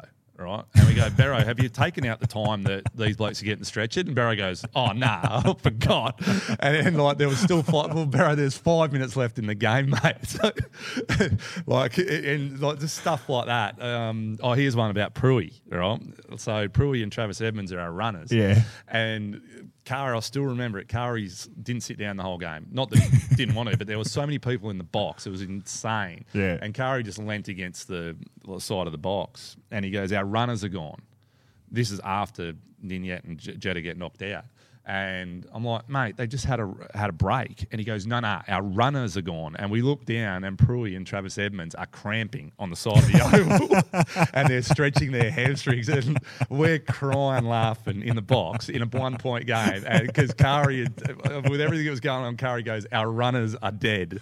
So oh. Andrew Pruin and then Travis Edmonds were fat as houses, like, and with five minutes to go in the game, and we're literally without run, runners. Because Kari spotted this and started laughing like with So- five minutes to go in the game. It was incredible. No messages going out. No, messages going out. But mate, like that that that year, that game, the the intricacies of how it became one point are insane. Yeah, we'll have to do a podcast Yeah, just nah. about that. But oh, I remember being there, and it was it was incredible experience. Like from Best that game perspective. I've ever seen. And then up here, upstairs here at the club. After I've never seen anything like it. incredible. Eh? Yeah, and I remember Matty Spencer was feeding a few of us beers, like me, Alex Howard, a few of us beers. I don't even need that. Hey? you're underage. Yeah, I know. Yeah, that's bad. but we were we enjoyed ourselves. Got the day off school anyway. Um, so Oh, yeah, well, you're a big head because Stephen Coniglio went to school. yeah, I know. He did. I remember? know. Yeah. Crazy. Oh well, that's yeah. that, that's why he's where he is now. Yeah, that's right. Uh, so, uh, did you have any idea that Dorse would be finishing up at the end of that year? Was it known Nah. before it happened, or did he just did it sort of come out of the blue a bit? No, I think. But was was there something about he had he had a bit of a tenure in Singapore or maybe With work. went to a lecture or Yeah. something along those lines. Yeah. mate. Um, so yeah, like, and that was when yeah they they interviewed a few and Adrian Hickmott came across from he was at Yeah. Essendon I think at the time. Yeah. coaching their VFL side, and he came across and went for it, and then. He, he he sort of was in the mix and he did the Colts and I did the league and he was an assistant coach to me. So, yeah, look, I just remember actually, I remember going to the board meeting and their take on it that I wasn't interested. I didn't sort of show enough interest in it, which was probably fair. Hmm. It was because I reckon probably one one of my one of my I don't know whether it's a positive or a negative. It's probably a negative. Is I sort of think, oh, if someone thinks you're doing a good job, they'll employ you. You know, like if you're a good player, they'll pick you. If they want you to come and do a job, they'll come and get you. Yeah. You know, you shouldn't have to sell yourself. It should be on your body of work. There was a bit of that, and there, Yeah, was a, yeah. there was a bit of that in my presentation, which was basically just a bit of chalk on a board. Yeah. Okay. Yeah, yeah. So I Not- not PowerPoint? Nah, oh, I think I did a PowerPoint, but it was like I spent about three minutes on it, and I'd probably drunk a few bourbon and cokes before I did it. So it was. I think. I think without knowing, I think uh, Hickmott's presentation may have been significantly better, Hmm. and I was quietly told um, that you might want to do it again. Oh, And, right. and I did it again. So you got in, that the opportunity. meeting. So they Yeah. uh, did it again, and I sort of had to say, yeah, and it was good because I once they said, "Oh, you probably cooked it a bit in terms of how you want it. Do you really want to do it?" I went, "No, I really do want to do it." You know, so I did put in a bit more effort. Yeah. Okay. Yeah. And um, did you have anyone trying to influence the board into, into make a decision to go your way? Do you know? Or No, not at that stage. Everyone was in my corner. Yeah. you know, and that was pretty much because. You know, Brendan Parker and Peter Harvey, who was the president at the time, they'd come and got me to do the Colts. So, Yeah. and there was there was a the, the club's always been very good about promoting their own. yep. So there was there was always always felt that it'd be hard for me them not to pick me Mm. uh, because I'd been involved as an assistant. I'd done the Colts. They'd played reasonably well. Um, we developed a lot of kids, so I was always always thought, and that was a bit of arrogance. I reckon I was always like, well, they're not going to pick the Victorian enough. they're going to pick me, so I, Well- I don't really need to put in much time, and they Mm. and they did. So Yeah. no, no, there was always they were always very supportive of me. I must Yeah. admit. And did did Dawes sort of play a big role in terms of influencing the way you coached? Um, he was very interesting to watch. Yeah. yeah, okay. He was very interesting to watch about how he managed People. People, yeah, because I mean that, that 2010 group, even so through once they got Riggs and Toombs and and Davo and those guys, they were real different cats, eh? Mm. Yeah. which you would have seen as Oh, a kid yeah, growing up. 100%. Like real different You know, Like Panda was like I'm, I'm saying they're great fellas. Yeah, yeah, yeah. Different. Yeah, that's all right, Like, though. real Yeah. different. And you need Like- that, though, And, don't and then you got Amesy that's just a lu- lunatic. then you had Richo that was just a mute. Yeah. You know, that never spoke. Yeah. One of the best players I I thought in the club, um, but just didn't speak. Mm. And then yeah, so it was interesting to watch because Dawes had this way about him where there wasn't there wasn't a huge amount of instruction, but he allowed that team. What I know, what I took out of how he did it, that team played with zero pressure. Like a lot of coaches put you under pressure, Mm. and I'm certainly one of those. Right, hundred percent. Like if I if I think you can play better Yeah. or you can get more out of yourself, I'll put you under pressure Yeah. and that can be sometimes positive. That sometimes can be negative if you do it wrong and you get the wrong kid. But Dorse just allowed that team to basically gel when there were so many different driving forces within it. Um, so many different characters, so many different players that were motivated motivated by different things, and somehow, and again, this would be another four hours in a podcast. Somehow, he got that team to come together motivated Yeah. and it still baffles me, mate.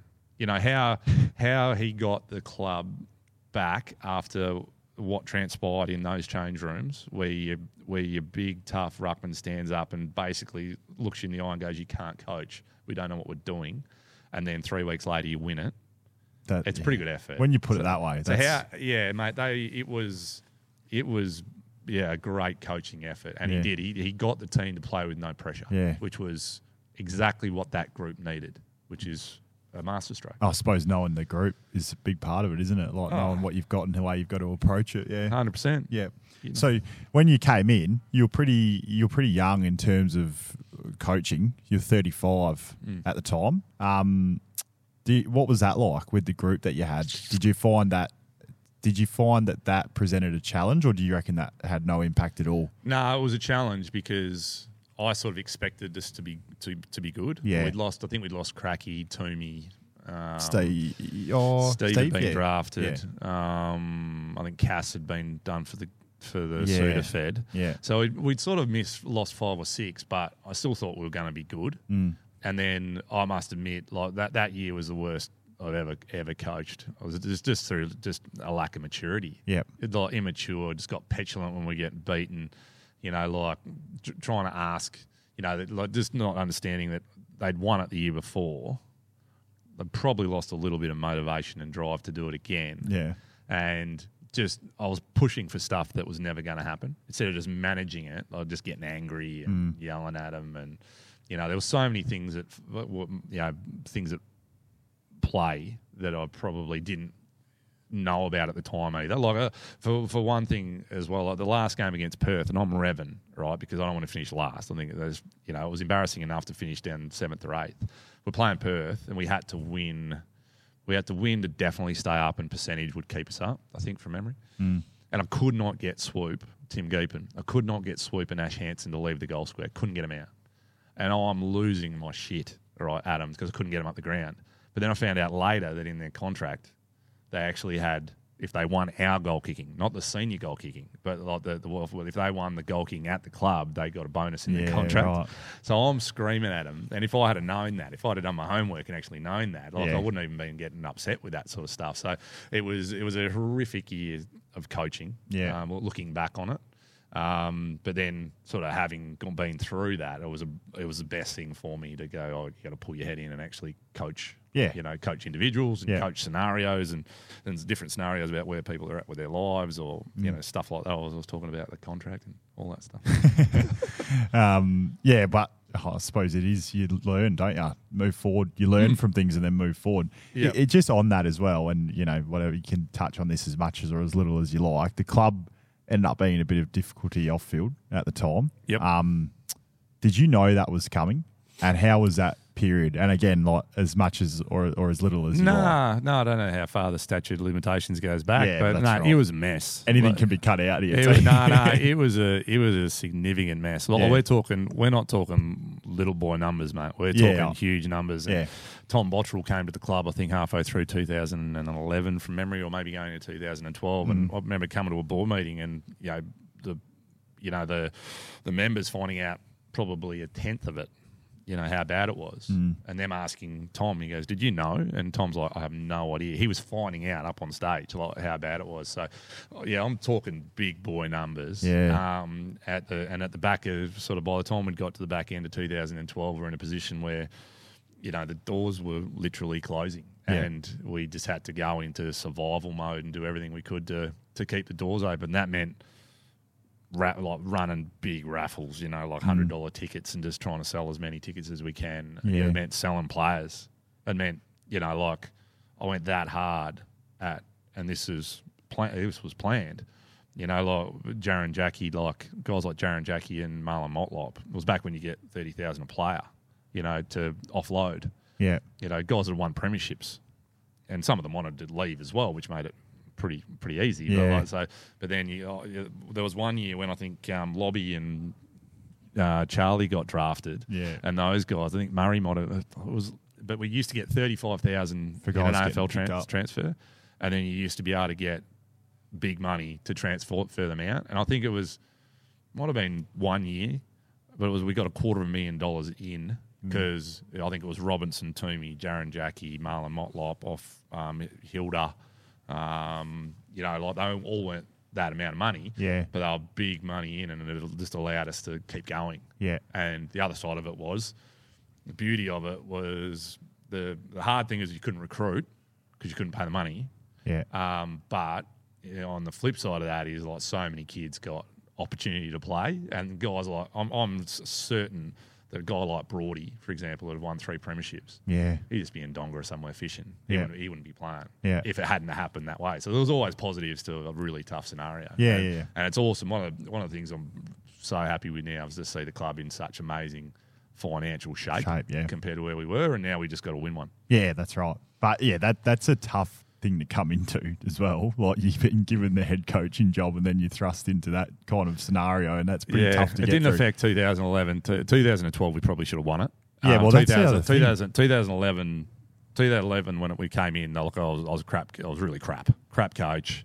Didn't manage the team, and we were bad. And that was that was my that was my mistake. 2012, we got going and we were flying. Mm. Yeah, Um, and sh- should have won it if not for injury. Yeah. Probably managed. Yeah, because probably made a prelim that year.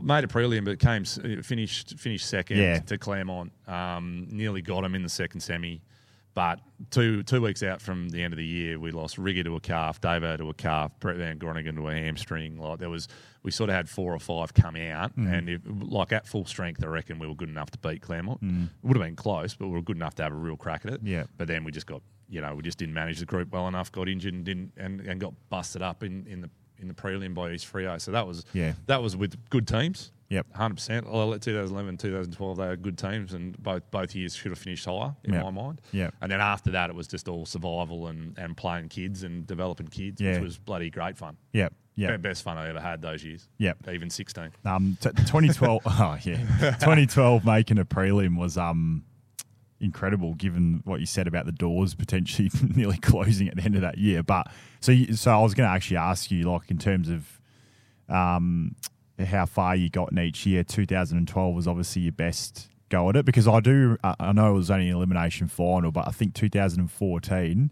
there was that game up at East Fremantle. I remember watching, and was it? Um, yeah, I, I, I remember a couple of things actually. I won't, I won't mention them, but I know I know you guys kicked, got nine goals kicked against you Yeah. in the last quarter. Do you reckon 14 could have gone Nah. anywhere? Nah, Nah. Nah, nah. 14 was no because good. you were five goals up at three quarter time. Yeah, time. hundred percent, and couldn't have played any better. But two, 2012 was the year, and and part of that was which people don't remember. Like Sonny Walters was the best player in the WAFL by a street. Yeah. when he got kicked out of Freo and came back that year, and then round 16 they took him off us. Yeah. and never saw him again.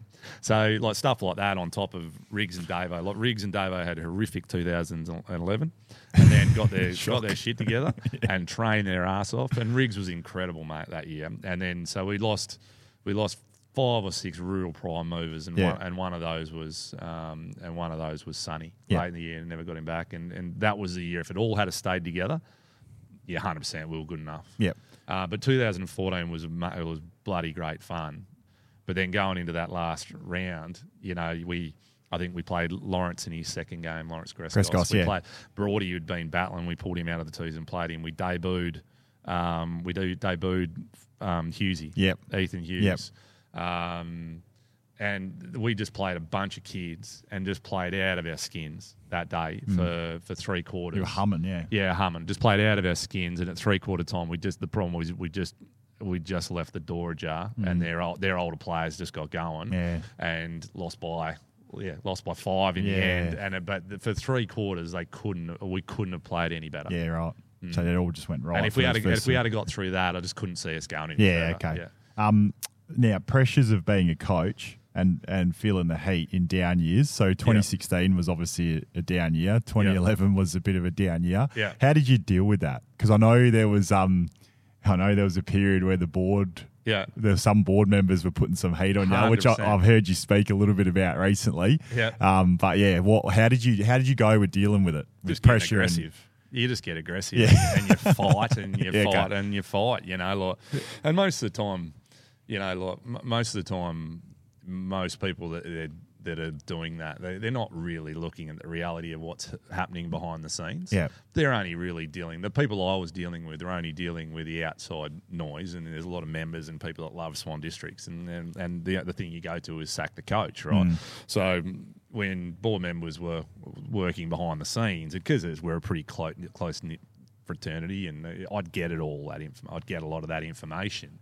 And so I just go them, like I do, you know, I just go uh, out to them. I know what you're saying and that, and sit them down and basically just explain to them, you're, you're the ones that aren't allowing me to go and spend ten thousand to go and recruit a player, mm. right? And I've told you that the playing group we've got some good kids, but like, well, this is going to take time. But then behind my back, you're going after me, and you need support. And that's the other thing is like, like I, I've been really lucky to have someone like like Smarty that is couldn't be better in those scenarios when the chips are down and he believes that you know that is uh, unfair or unfounded that that push to get rid of you he'll fight like to the death Yeah. to, to keep you and that's Yeah. what he did like I could I wouldn't have survived it without him no doubt Wh- Which Um, which point in time do you reckon was the one where you might not have survived Oh, without that help? probably, Oh, 2011. Yeah. You know, even actually Scotty, if you do ever dealt with Scotty Cummings, or Scotty wanted to take me 2011. Scotty wanted my head then. He was Did he? director of footy. Oh, 100%. I'm looking forward to talking about this with Ask him. him. We had some humdingers, mate. Like, oh, we had a humdinger in. We played in. Uh, So he was on the board then, wasn't he? Uh, Scotty was on the board, or I he- don't know he- whether he was on the board. But I remember him being they're around a bit. They're all connected because Brendan Parker, right? Scotty's married to Brendan Parker's, um, Brendan Parker's sister. Yep. Right. And then, so they're all connected, like, and all together. Like, Brendan Parker's dad was like sort of our head recruiting guy, Rossi Parker. So they're all, you know, they they'd talk about everything over a beer at family functions as well. Yeah, and, okay. uh, and so they were really tight. But then Scotty was doing all this from Melbourne. Right, so I hated Scotty at the time because he's trying to take my head. If Scotty was here, I'd say this to it. And I've got some amazing stories about Leon Davis, them trying to get Leon Davis to the club. Really? Oh, mate, Oh. huge, Uh, mate. It's another story. But, but we we would get into stand up, stand up blues behind closed Yeah, doors right. about that in general, trying to get um, Leon to the club Yeah. which I'll tell a story quickly. So what had happened Yeah, in a mate. nutshell? so Leon Davis was at Collingwood. Scotty was very heavily involved in Collingwood, right?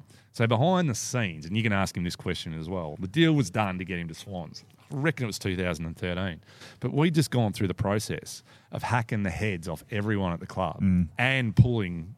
You know, like pulling player payments back to unprecedentedly low n- numbers just Yeah. to keep the doors open.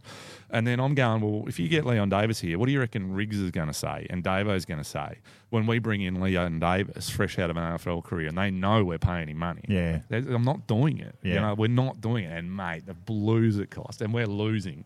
Mm. And I just remember, I remember games at, um, I remember a game in 2011, and we got pumped against East Freo, and Scotty just going off his head like outside the change rooms in, I think it was in Karratha. of all places, and outside the change rooms, just him feeding it to me about losing. And at, another stage, he goes, "You put a massive target on your back." I can't remember what that was about, but we used to have stand up fights. Yeah, Get on like a house on fire now. Yeah, yeah, oh, yeah. ripper, but he used to rip me. Yeah, you right. Because it was just a bit old school, you know. You Yeah. lose, you get a rev from the board, and it was a bit bit like that. Yeah, okay. So, that's, um, that's interesting. yeah, so, Yeah. Um, all right. A few things with coaching.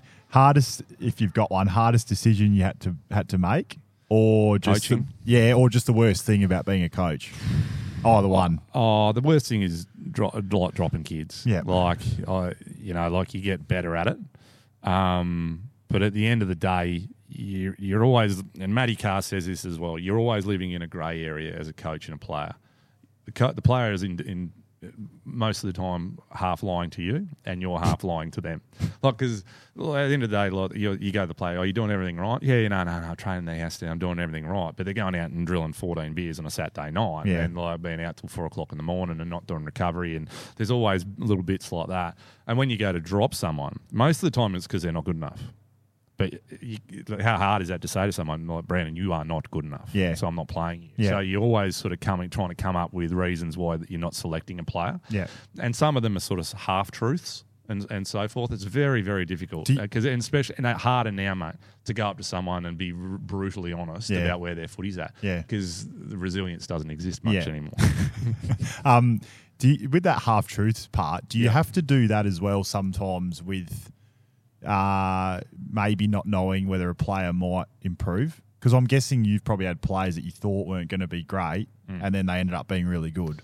So do you like? How do you how do you go about it? Because you, sometimes you don't know. I'm guessing sometimes you don't know, or you think differently to how it might Hundred turn out. You actually, when you're talking about, it, you're like, you're one of those. Like to be perfectly honest, I always thought, and we always spoke about it about finding a yard of pace. Yeah, And I actually thought right from the start that you wouldn't have the speed to play at WAFL level. Hundred percent. Like now that you're here, we can talk about you. Yeah, Um, and it was ended up being horrifically wrong because you found your spot in a key defensive post, and you read it so quickly, and you're so strong, and you're wholehearted, so you actually get it done. So. Um, at the at the time, I was actually thinking. Well, the information I was telling you was actually hundred percent true. That wasn't a half truth. Like your ability to find a yard was going to either allow you to like be a really good player in my mind, or be a really good country player or an amateur player. Now that was actually 100 percent incorrect because you didn't find a yard. You were just way better than what I thought you were. and maybe I just played you in the wrong position, whether it was, but no, I got you completely wrong. Um, what I'd like to think is like for the most part, you do get it right. Um, it is a it, it is a is a battle. Like you're always coaching players that have aspirations to play at the highest level, um, and you may think that they don't have that ability, but then you, you, you're trying to cajole and cuddle, and, and because they might be a great twos player, and you need them to be pressing for senior selection because you still want them to get the most out of their their their ability Yeah. in their careers. So. Oh, you know, we've got players at the club right now that are, you know, we're saying, okay, improve this, improve this. They think in their mind that they can play senior footy, but the reality is they probably can't. Mm. So that's the difficult thing when you know that, that's the hardest thing for me is when you know a kid that is a ripping kid, like great A grade human, that thinks that they can go to higher levels, but they you'd love them to just have a little bit of reality about where they're at and, and enjoy their footy and, in, and improve to as, as, as good a level as they possibly can. That's diff, that's difficult to deal with those kids. Yeah. I find that really really yeah, I'll- difficult. yeah. Imagine. And I have those conversations daily. But Yeah. three this week. yeah. Well, you That's have the toughest bit. you have to though, don't you? Yeah, You have, do. You have to have and- those. and co- you, have to have those conversations. And our jobs as coaches, and it's just not, it's just not me. We, we talk about every player, and hopefully ninety nine point nine percent of the the time you get that right. Mm. You know, um, because like yeah, I'll, I'll talk about another one like Nathan Broad. Like Nathan Broad used to pull his head in a lot. Used to spoil with a big swinging arm. Yeah, He, you know, like he, he was a skinny young kid, and I was so hard. And he was the thing. The good thing about him is he's just so stubborn, right? So we just fought and fought and fought about his footy and why I picked Brandon Jetta over the top of him and all that, Yeah. non-stop. And yeah, still stand by the fact that that fight and his stubbornness got him the ability to to play AFL footy, and then the rest is 100 percent his drive and, Yeah, yeah. and good footy. But tho- that those those conversations were were really really important for Yeah. for a Broady. Yeah, I imagine he'd say the same thing too if you asked him. Think so. Point blank. Yeah, Um, I think so. So, what's the best decision you've had the opportunity to make, or the best thing about being a coach? And you it could be anything. Like, Um, the best thing about being a coach, I, I, I really, uh, yeah, I, I've always really enjoyed watching, um, watching young fellas sort of come on in an area that is the the the, the peach, if that makes sense. And what I mean by that is like, for for the most part, when you when you're talking about an area to improve, you can be 100% right, but you've got to get the player to buy into it.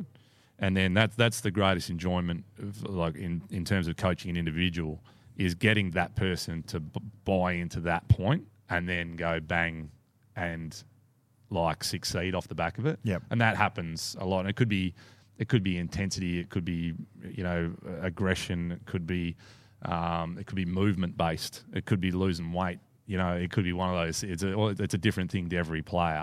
But when that person grabs hold of that, it could be confidence. You know, like, you know, as well as anyone, confidence is enormous. Having Absolutely. a bit of self faith and and you know, like even at the moment, like Kean Eller's, like it's like, mate, just back yourself, like back yourself. That that's the key to Kean mm. is him backing himself. Yeah. And then all of a sudden, you just see him growing off the back of a few games and having a bit more faith in himself. And Yeah. now he's really starting to grow as a player. Yep. So those those sorts of things, they're, they're the things that are the most enjoyable when you see an individual buy into what's going to make them good, and then it works for them, and then they succeed and either play great WAFL footy or go to AFL. They're, they're the things that are really really enjoyable. Yep.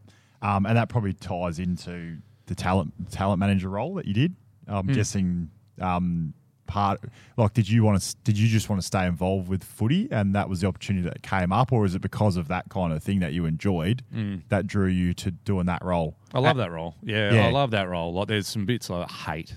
Yeah. Probably shouldn't talk about, it, the, the, the bits I love was about going and you'd be out and about and you'd find a kid, and might be a skinny, really skinny kid um, that's not getting much footy, but you know, you know that in a few years he, he's going to develop and finding that kid and working with him and then them coming on. That that's the great part of the role and being a part of that sort of process to get them through to WAFL footy. That's Yeah. the bit you love. Yeah. And, and and the ability you're in Bunbury, you're in Port, you know Port Hedland, Karratha, the Pilbara, finding kids everywhere. Yeah. trying to steal players of other other clubs that don't rate them. Like, you know, going and you know, going and finding Tommy Edwards, and that's not me, but like getting a call from you know um, one of our mates at Wesley Curtin, and you got to come down and watch this kid.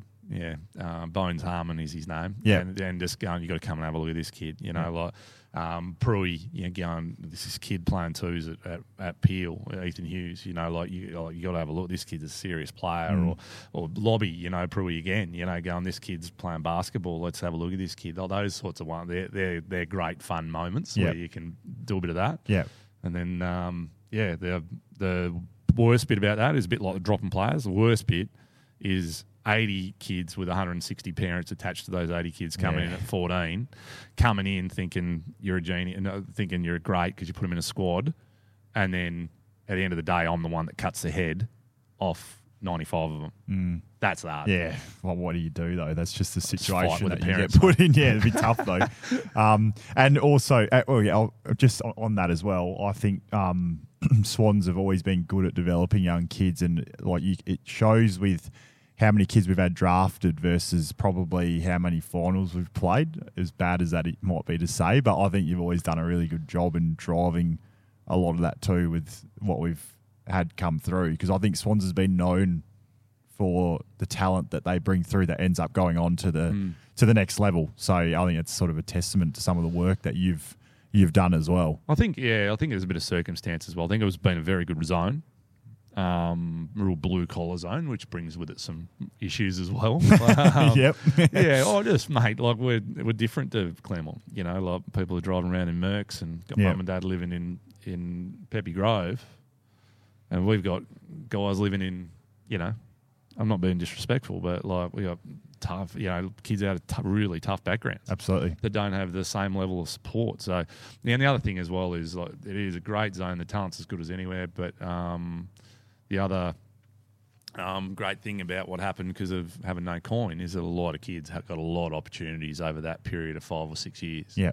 a lot of opportunities to play bulk footy Mm. that yeah that allowed them to to come in. Like even Lobby, you know, like who came in. I can't remember what year that was. 13. 13. like if we had a recruited a ruckman in 13 and he's Yeah. developing through the twos, does it happen differently? Probably. Yeah. You know, does Broady, you know, Broady's sort of, you know, he was playing bit part games and stuff, and like, but 2014 or 15, I think, was his breakout year, and we were playing, I think it was 15, but we are just playing babies Mm. in 2015, like babies everywhere. Yeah. Um, does he does he play that many games and get drafted? Probably not. Yeah. You know, Yeah. Which is good to see. But yeah, Yeah. I'll, I'll, Broady's a good one. I don't know how much I want to talk about Lobby, but that's all right.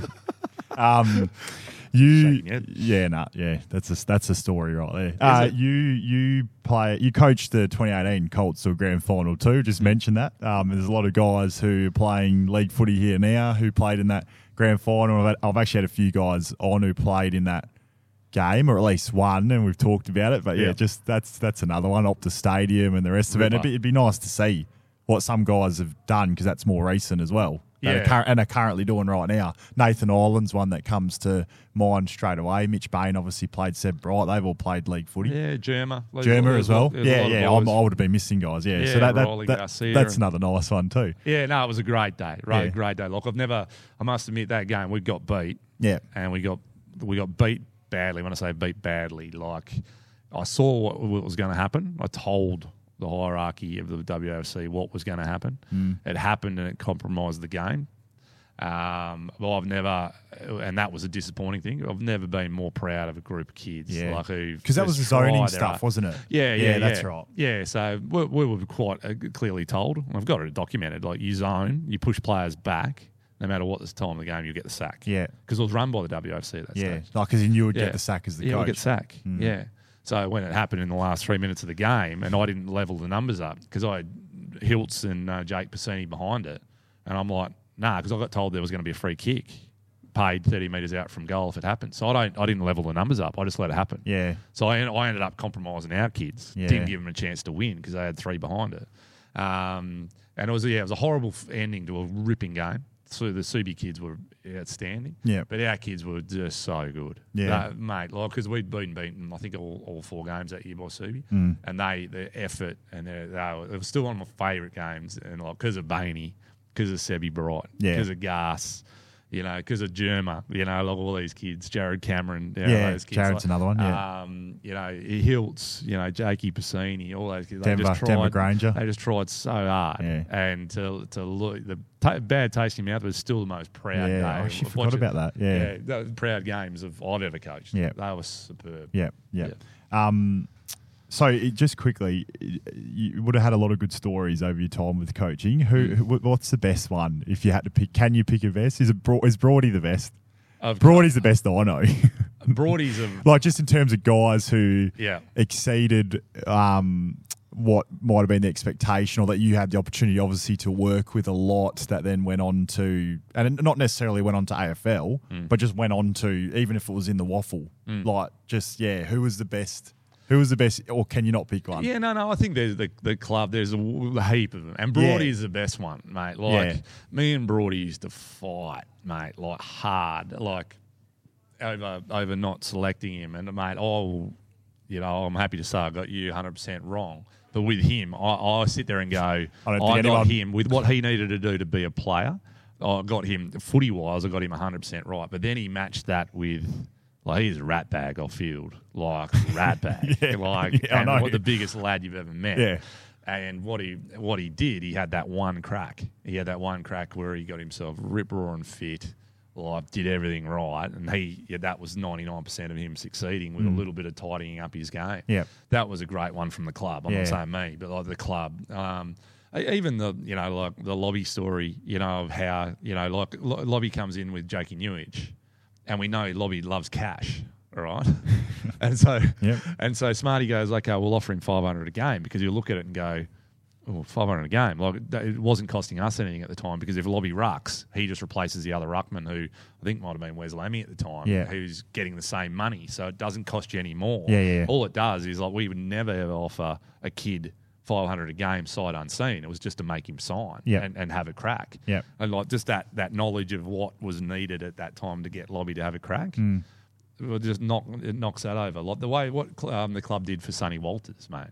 You know, it's when Sonny got kicked out by Ross Lyon, and probably quite rightly, he wasn't fit and all those sorts of things. But the way the club sort of rallied around him, um, that was yeah, that was an incredible story about getting behind a player. You know the.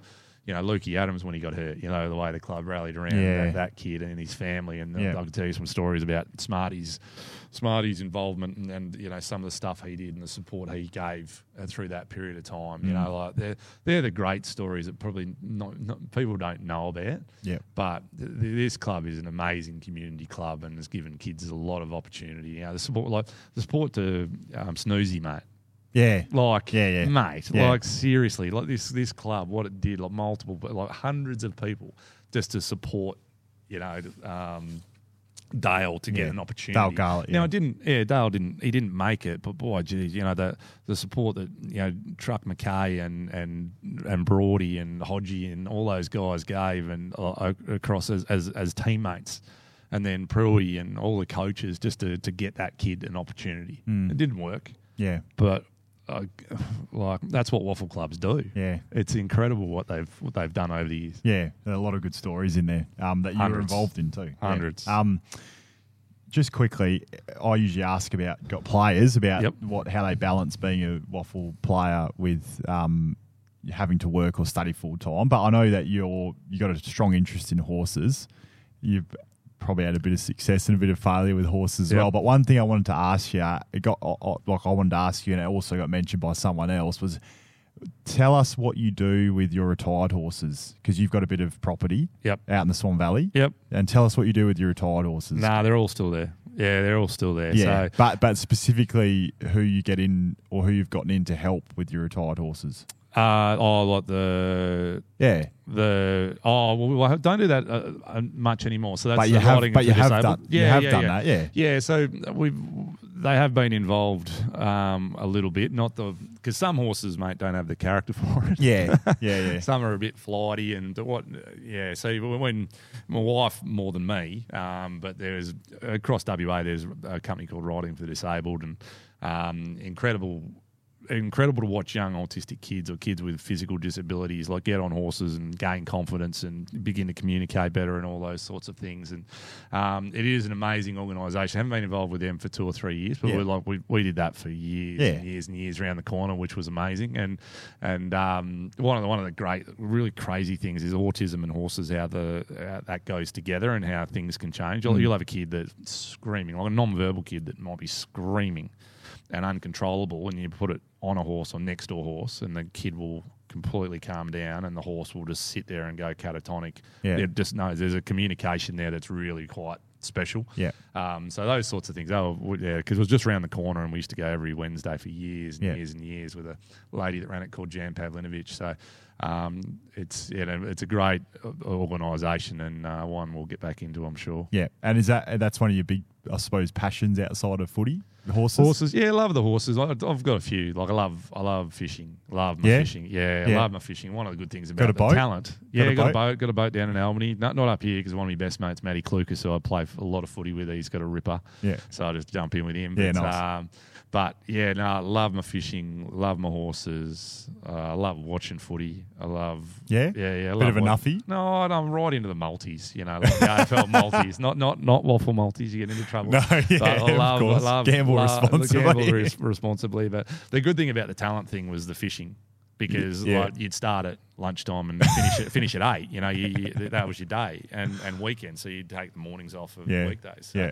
Um, that was a great thing about being able to get out and have a fish Yeah, of a morning and then roll into work at 11 or, or 12. Yeah. That was one of the greatest Yeah, very bits nice. about it all. And, and now Atlas Copco. you Atlas were Atlas Copco. Copco. Yeah, Yeah, doing. Uh, it's a company called Construction Equipment Australia. Yeah, I sell. okay. I, I look after Atlas Copco, Yeah, okay. which is yeah, it's very boring. There's big generators and big light towers and big compressors Yeah, and just yeah, fun, yeah. just fun stuff. Yeah, I've, I've had a little bit of involvement with Atlas. Copco as a supplier. Yeah, it's good. Yeah, yeah. And I get to work with, the other side of it is all like the toys, all the backhoes and the rollers and the diggers and stuff like that, which are really cool. Yeah. Yeah, it's like being sort of back in the sandpit. Yeah. a bit. So enjoying that? Yeah, love it. Yeah, Yeah, yeah should have done it a while ago. It's it's good, and it's probably my first real job. It was my only job outside of footy, so it was yeah, really good fun. Yeah, no, very good. All right, we've got a couple of segments Yep. to finish off. We're Yeah, nearly good. we're nearly there. No, We're it's good. Um, quick fire questions. Yep. So, best sledge you've ever heard or copped, if any, and you can move on if there No, are. no, no, but I imagine there would be with So, you. so this is this is a good one, right?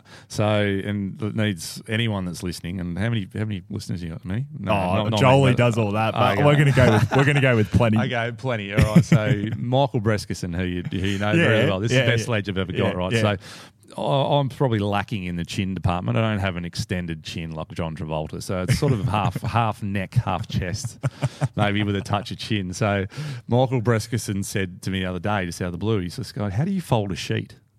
I'm like, "What? What are you talking about? You know when you." Like get a sheet and, and hold it under your hold it under your chin to halve the sheet in half.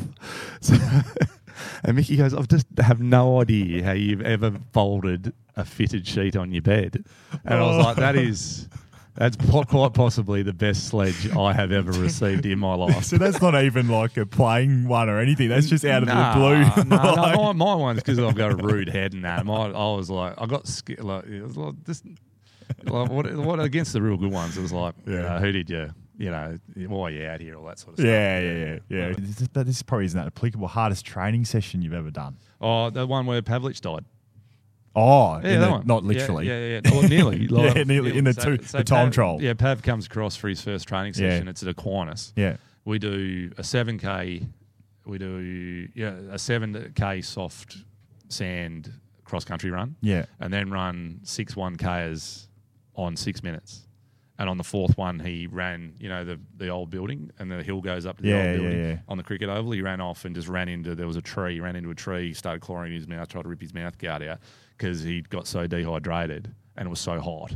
Far and in the end, we chucked they chucked him in the back of the property van, threw ice all over him, ended up in intensive care. Who was looking after the training session? Who was who remember. orchestrated that? I cannot remember, but like he was so close, Yeah. mate. So he, we nearly killed him. Yeah, no right. good. Do you do you watch too much TV?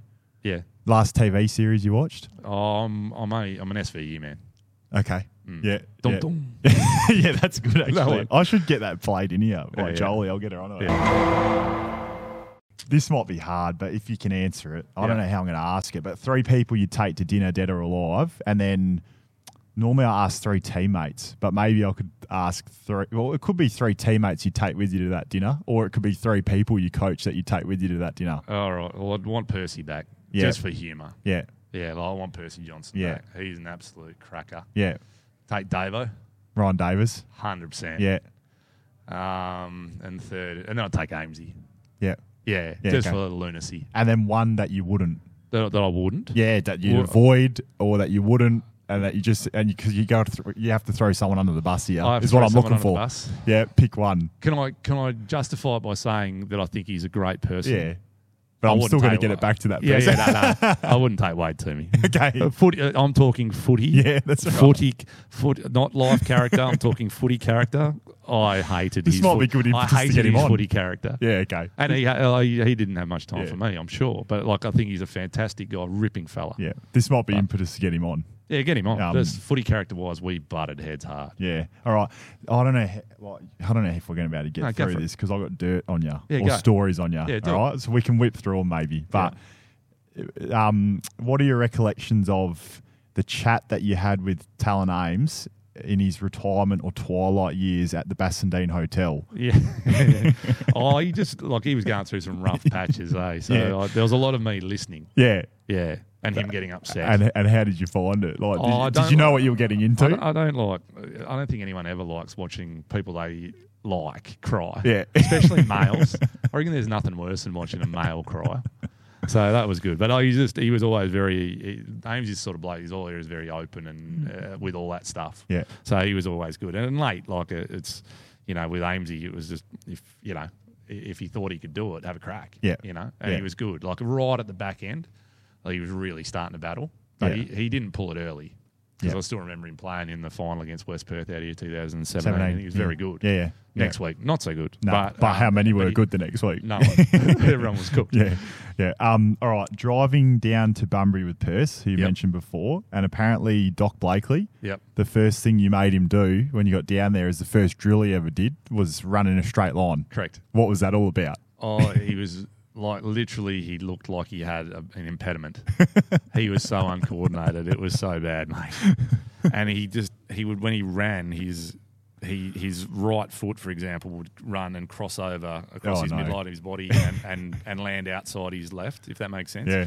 So he was just, it looked like he was going to fall down. Yep. Yeah. It was a disaster. And um, how did he Um, go with that Uh, drill? I made him run, and he wasn't allowed to put his feet across the line. Did he ma- so his right foot couldn't, the outside of his right foot couldn't go onto the left side of the line. yeah. And so we made him run up this line just so he could run. And yeah, and we made every session we did, we made him do that just And- so he got more comfortable with movement. Uh, Did he manage to? Yeah, Yeah, over okay. time. But Over not time. straight away. Yeah, yeah, yeah, not straight away. Oh, I, I could only imagine what Perth thought of that. Horrific. All right, apparent. So you you did a bit. You done a bit of work at Ma- Mandoon. Yep. Yep. And like I, I've heard about like Lockie, Lockie Gray. You, I think you said Bright. These kinds of guys. Um, you know, uh, wrecking cars. Uh, Yep. But I never thought I'd get you in that same conversation. So I've- apparently, I bogged a car. Well, well, I've been told you reversed over a pine post. I did. and the post got stuck, and the car couldn't move. No, no, I, yeah, I beached it. It was hard. Like, uh, you know, when you reverse and you can't see what's behind you, like something low, and I just got it all wrong, and then hit this pine pole, which sort of the car rode up over it, and then the back wheels were off the ground. Yeah. and I was trying to because I was with uh, Alex at the time, Alex Howard. Yeah. and, and I, knew, I was just trying to get out of it before someone saw it, but then Alex found me and. In a kerfuffle and um, and then told everyone. So it wasn't. Yeah, no, it wasn't my fault. I didn't wreck the car. Bit of mayo But put on it. to, it was concreted in, so we had to get a chainsaw and cut the pole out. Like, Yeah, right. Yeah, it wasn't good. It's funny that it wasn't even how he gave me that. It would have been Pruitt. Nah. Is that right, Boxy? nah, nah, you still Truck. haven't. Nah. oh, jeez. Yeah, I know. It's incredible. Anyway, it was Tony Knott. Oh, Tony. yeah, yeah. Out of left He's field. my favourite. Um, did you pick up Dale Garlett one day when he was real sick? Yeah. You had to go pick him up, and you guys were playing in Mandurah, and he kicked six and one off his own boot. yep. How, how was that? Oh, well, he rang me and I was picking Pruitt up. So I picked Pruitt up from the valley. Dale says, I can't play. He used to be in Caversham. Picked, they picked him up with Pruitt. He's cooked. I don't know whether he was sick, been out, got no idea. yeah. But I rang the doctor at Freo, Ken Withers, and I said, mate, what can we give this kid that is legal from the chemist? and he said, this Sudafed, don't give him that, give him this, give him this, all these nose things. Anyway, so stopped at the chemist, probably spent 80 bucks on him. All right. Pruitt's literally leaning into the back of the car and squirting like stuff up his nose, like to clear his sinuses and stuff like that, because the kid couldn't speak. He slept all the way down, all right. We pulled him out of the car, isolated him at full forward, played on Flaherty, their captain, kicked seven of nine. Oh, seven. Kicked seven of nine, I think, from memory. Win the game. I put him straight back in the car with all his gear on. And he slept all the way home, and we kicked him out in Cavish and went for a beer. That's incredible. Yeah. That is True story. incredible. Um, He ha- could play. Oh yeah. How many how many fights did you have to break up between Smarty and Percy before they turned into punch-ons? Oh, hundreds. Yeah. Yeah, hundreds. And then there's so many times where Percy gave him three months suspension and just wouldn't speak. Yep. But yeah, they, they always, in the end, you always knew that they were going to get back together and, and be friends again. Yeah, yeah, yeah. Um, king of kicking floaters at players at training. Yep. Suggestion that that might have been because you weren't a very good kick. hundred percent. That- oh, yeah, not go- not- not going back at- No, no, you just No. find what you're good at and you develop in and into a bigger skill. yeah. Um, recent. This is the recent one. Did you um, try to stop people from breaking into your neighbour's place Hmm. and were fighting them tooth and nail to keep them on a roof or something? Yeah, no, hundred percent. Yeah. Um, so got a call from some mates of mine, um, or, or mate of mine. His wife was away, and he's got three little kids, and uh, he said "There's people on my roof. Yeah. So I just grabbed grabbed a pool cue of all things, and ran up the road, and sure enough, there's two people on the roof, and I got them off, and I made a citizen's arrest. Did it, oh, really? Hundred percent got one. Got the job done. Yeah, got the job done. Well done. and um, yeah, I was stoked. Yeah. I was hundred percent No, stoked. beautiful, beautiful. Now this one, if it's true, it's funny. Apparently, Lane Spanderman got dropped while you were coaching. Yep. And he knew he was going to get dropped apparently as well. But then, and, and he, he he used to leave training like straight away. Didn't stick around, so you couldn't Mm. No. get a hold of him to tell him. Couldn't get him. and apparently you were trying to call him, um, and he told you on the phone that he was going to slit your throat if you didn't give him his match payment. Yeah, Is that 100%. true? Yeah, How do you 100%. react to uh, something like that? So he knew it was coming. I tried to get him back. I said, mate, you got to come back so I can drop you face to face. He knew Yeah. I was going to drop him. And we owed him some money. And no bull. He, and he used to come around to my place for tea. And he goes, yeah. He said, mate, he goes, I'm not coming back. I said, well, you're not playing. And he goes, that's fine. But I said, if I don't get the cash that I'm owed, I'm going to come around and slit your throat. yeah, okay. That's and I actually believed him. That's incredible. And the very Yeah. last one, because I got the 18, but I'm going to Yeah. have to get you back Oh, on to yeah, tell you yeah, another um, no, time. But the last one I wanted to mention was that you, how does it feel given that you're been at a blue collar club for so long, but you're actually a white collar player? hundred percent. But I come from Albany. Right, so that's blue collar. I had a couple of years as being white collar. Yeah, yeah. Went to Freo that was blue collar, and then this is definitely blue collar. So no dramas, Yeah, mate. okay. I've been blue collar the whole time. No, very good. All right, we you got an audience here because you're a division. So, lastly, I just want to thank you for coming on. No and you, you also gave me my league opportunity as a coach, and I played Colts under you. So, I was looking forward to this chat, and we're definitely going to have to do a part two. But I hope Part you've two. enjoyed it. I have, and I hope all these blokes give it a listen. You'll have to get them to give it a listen. Well, they might be our only listeners. Yeah, well, that's all right. If we get 20, we'll be pretty happy. Uh, yeah. Then I'll hear how, how hard it is for me to drop them. all right, cheers for coming on, Steve. Thanks, mate. See ya. Thanks, buddy.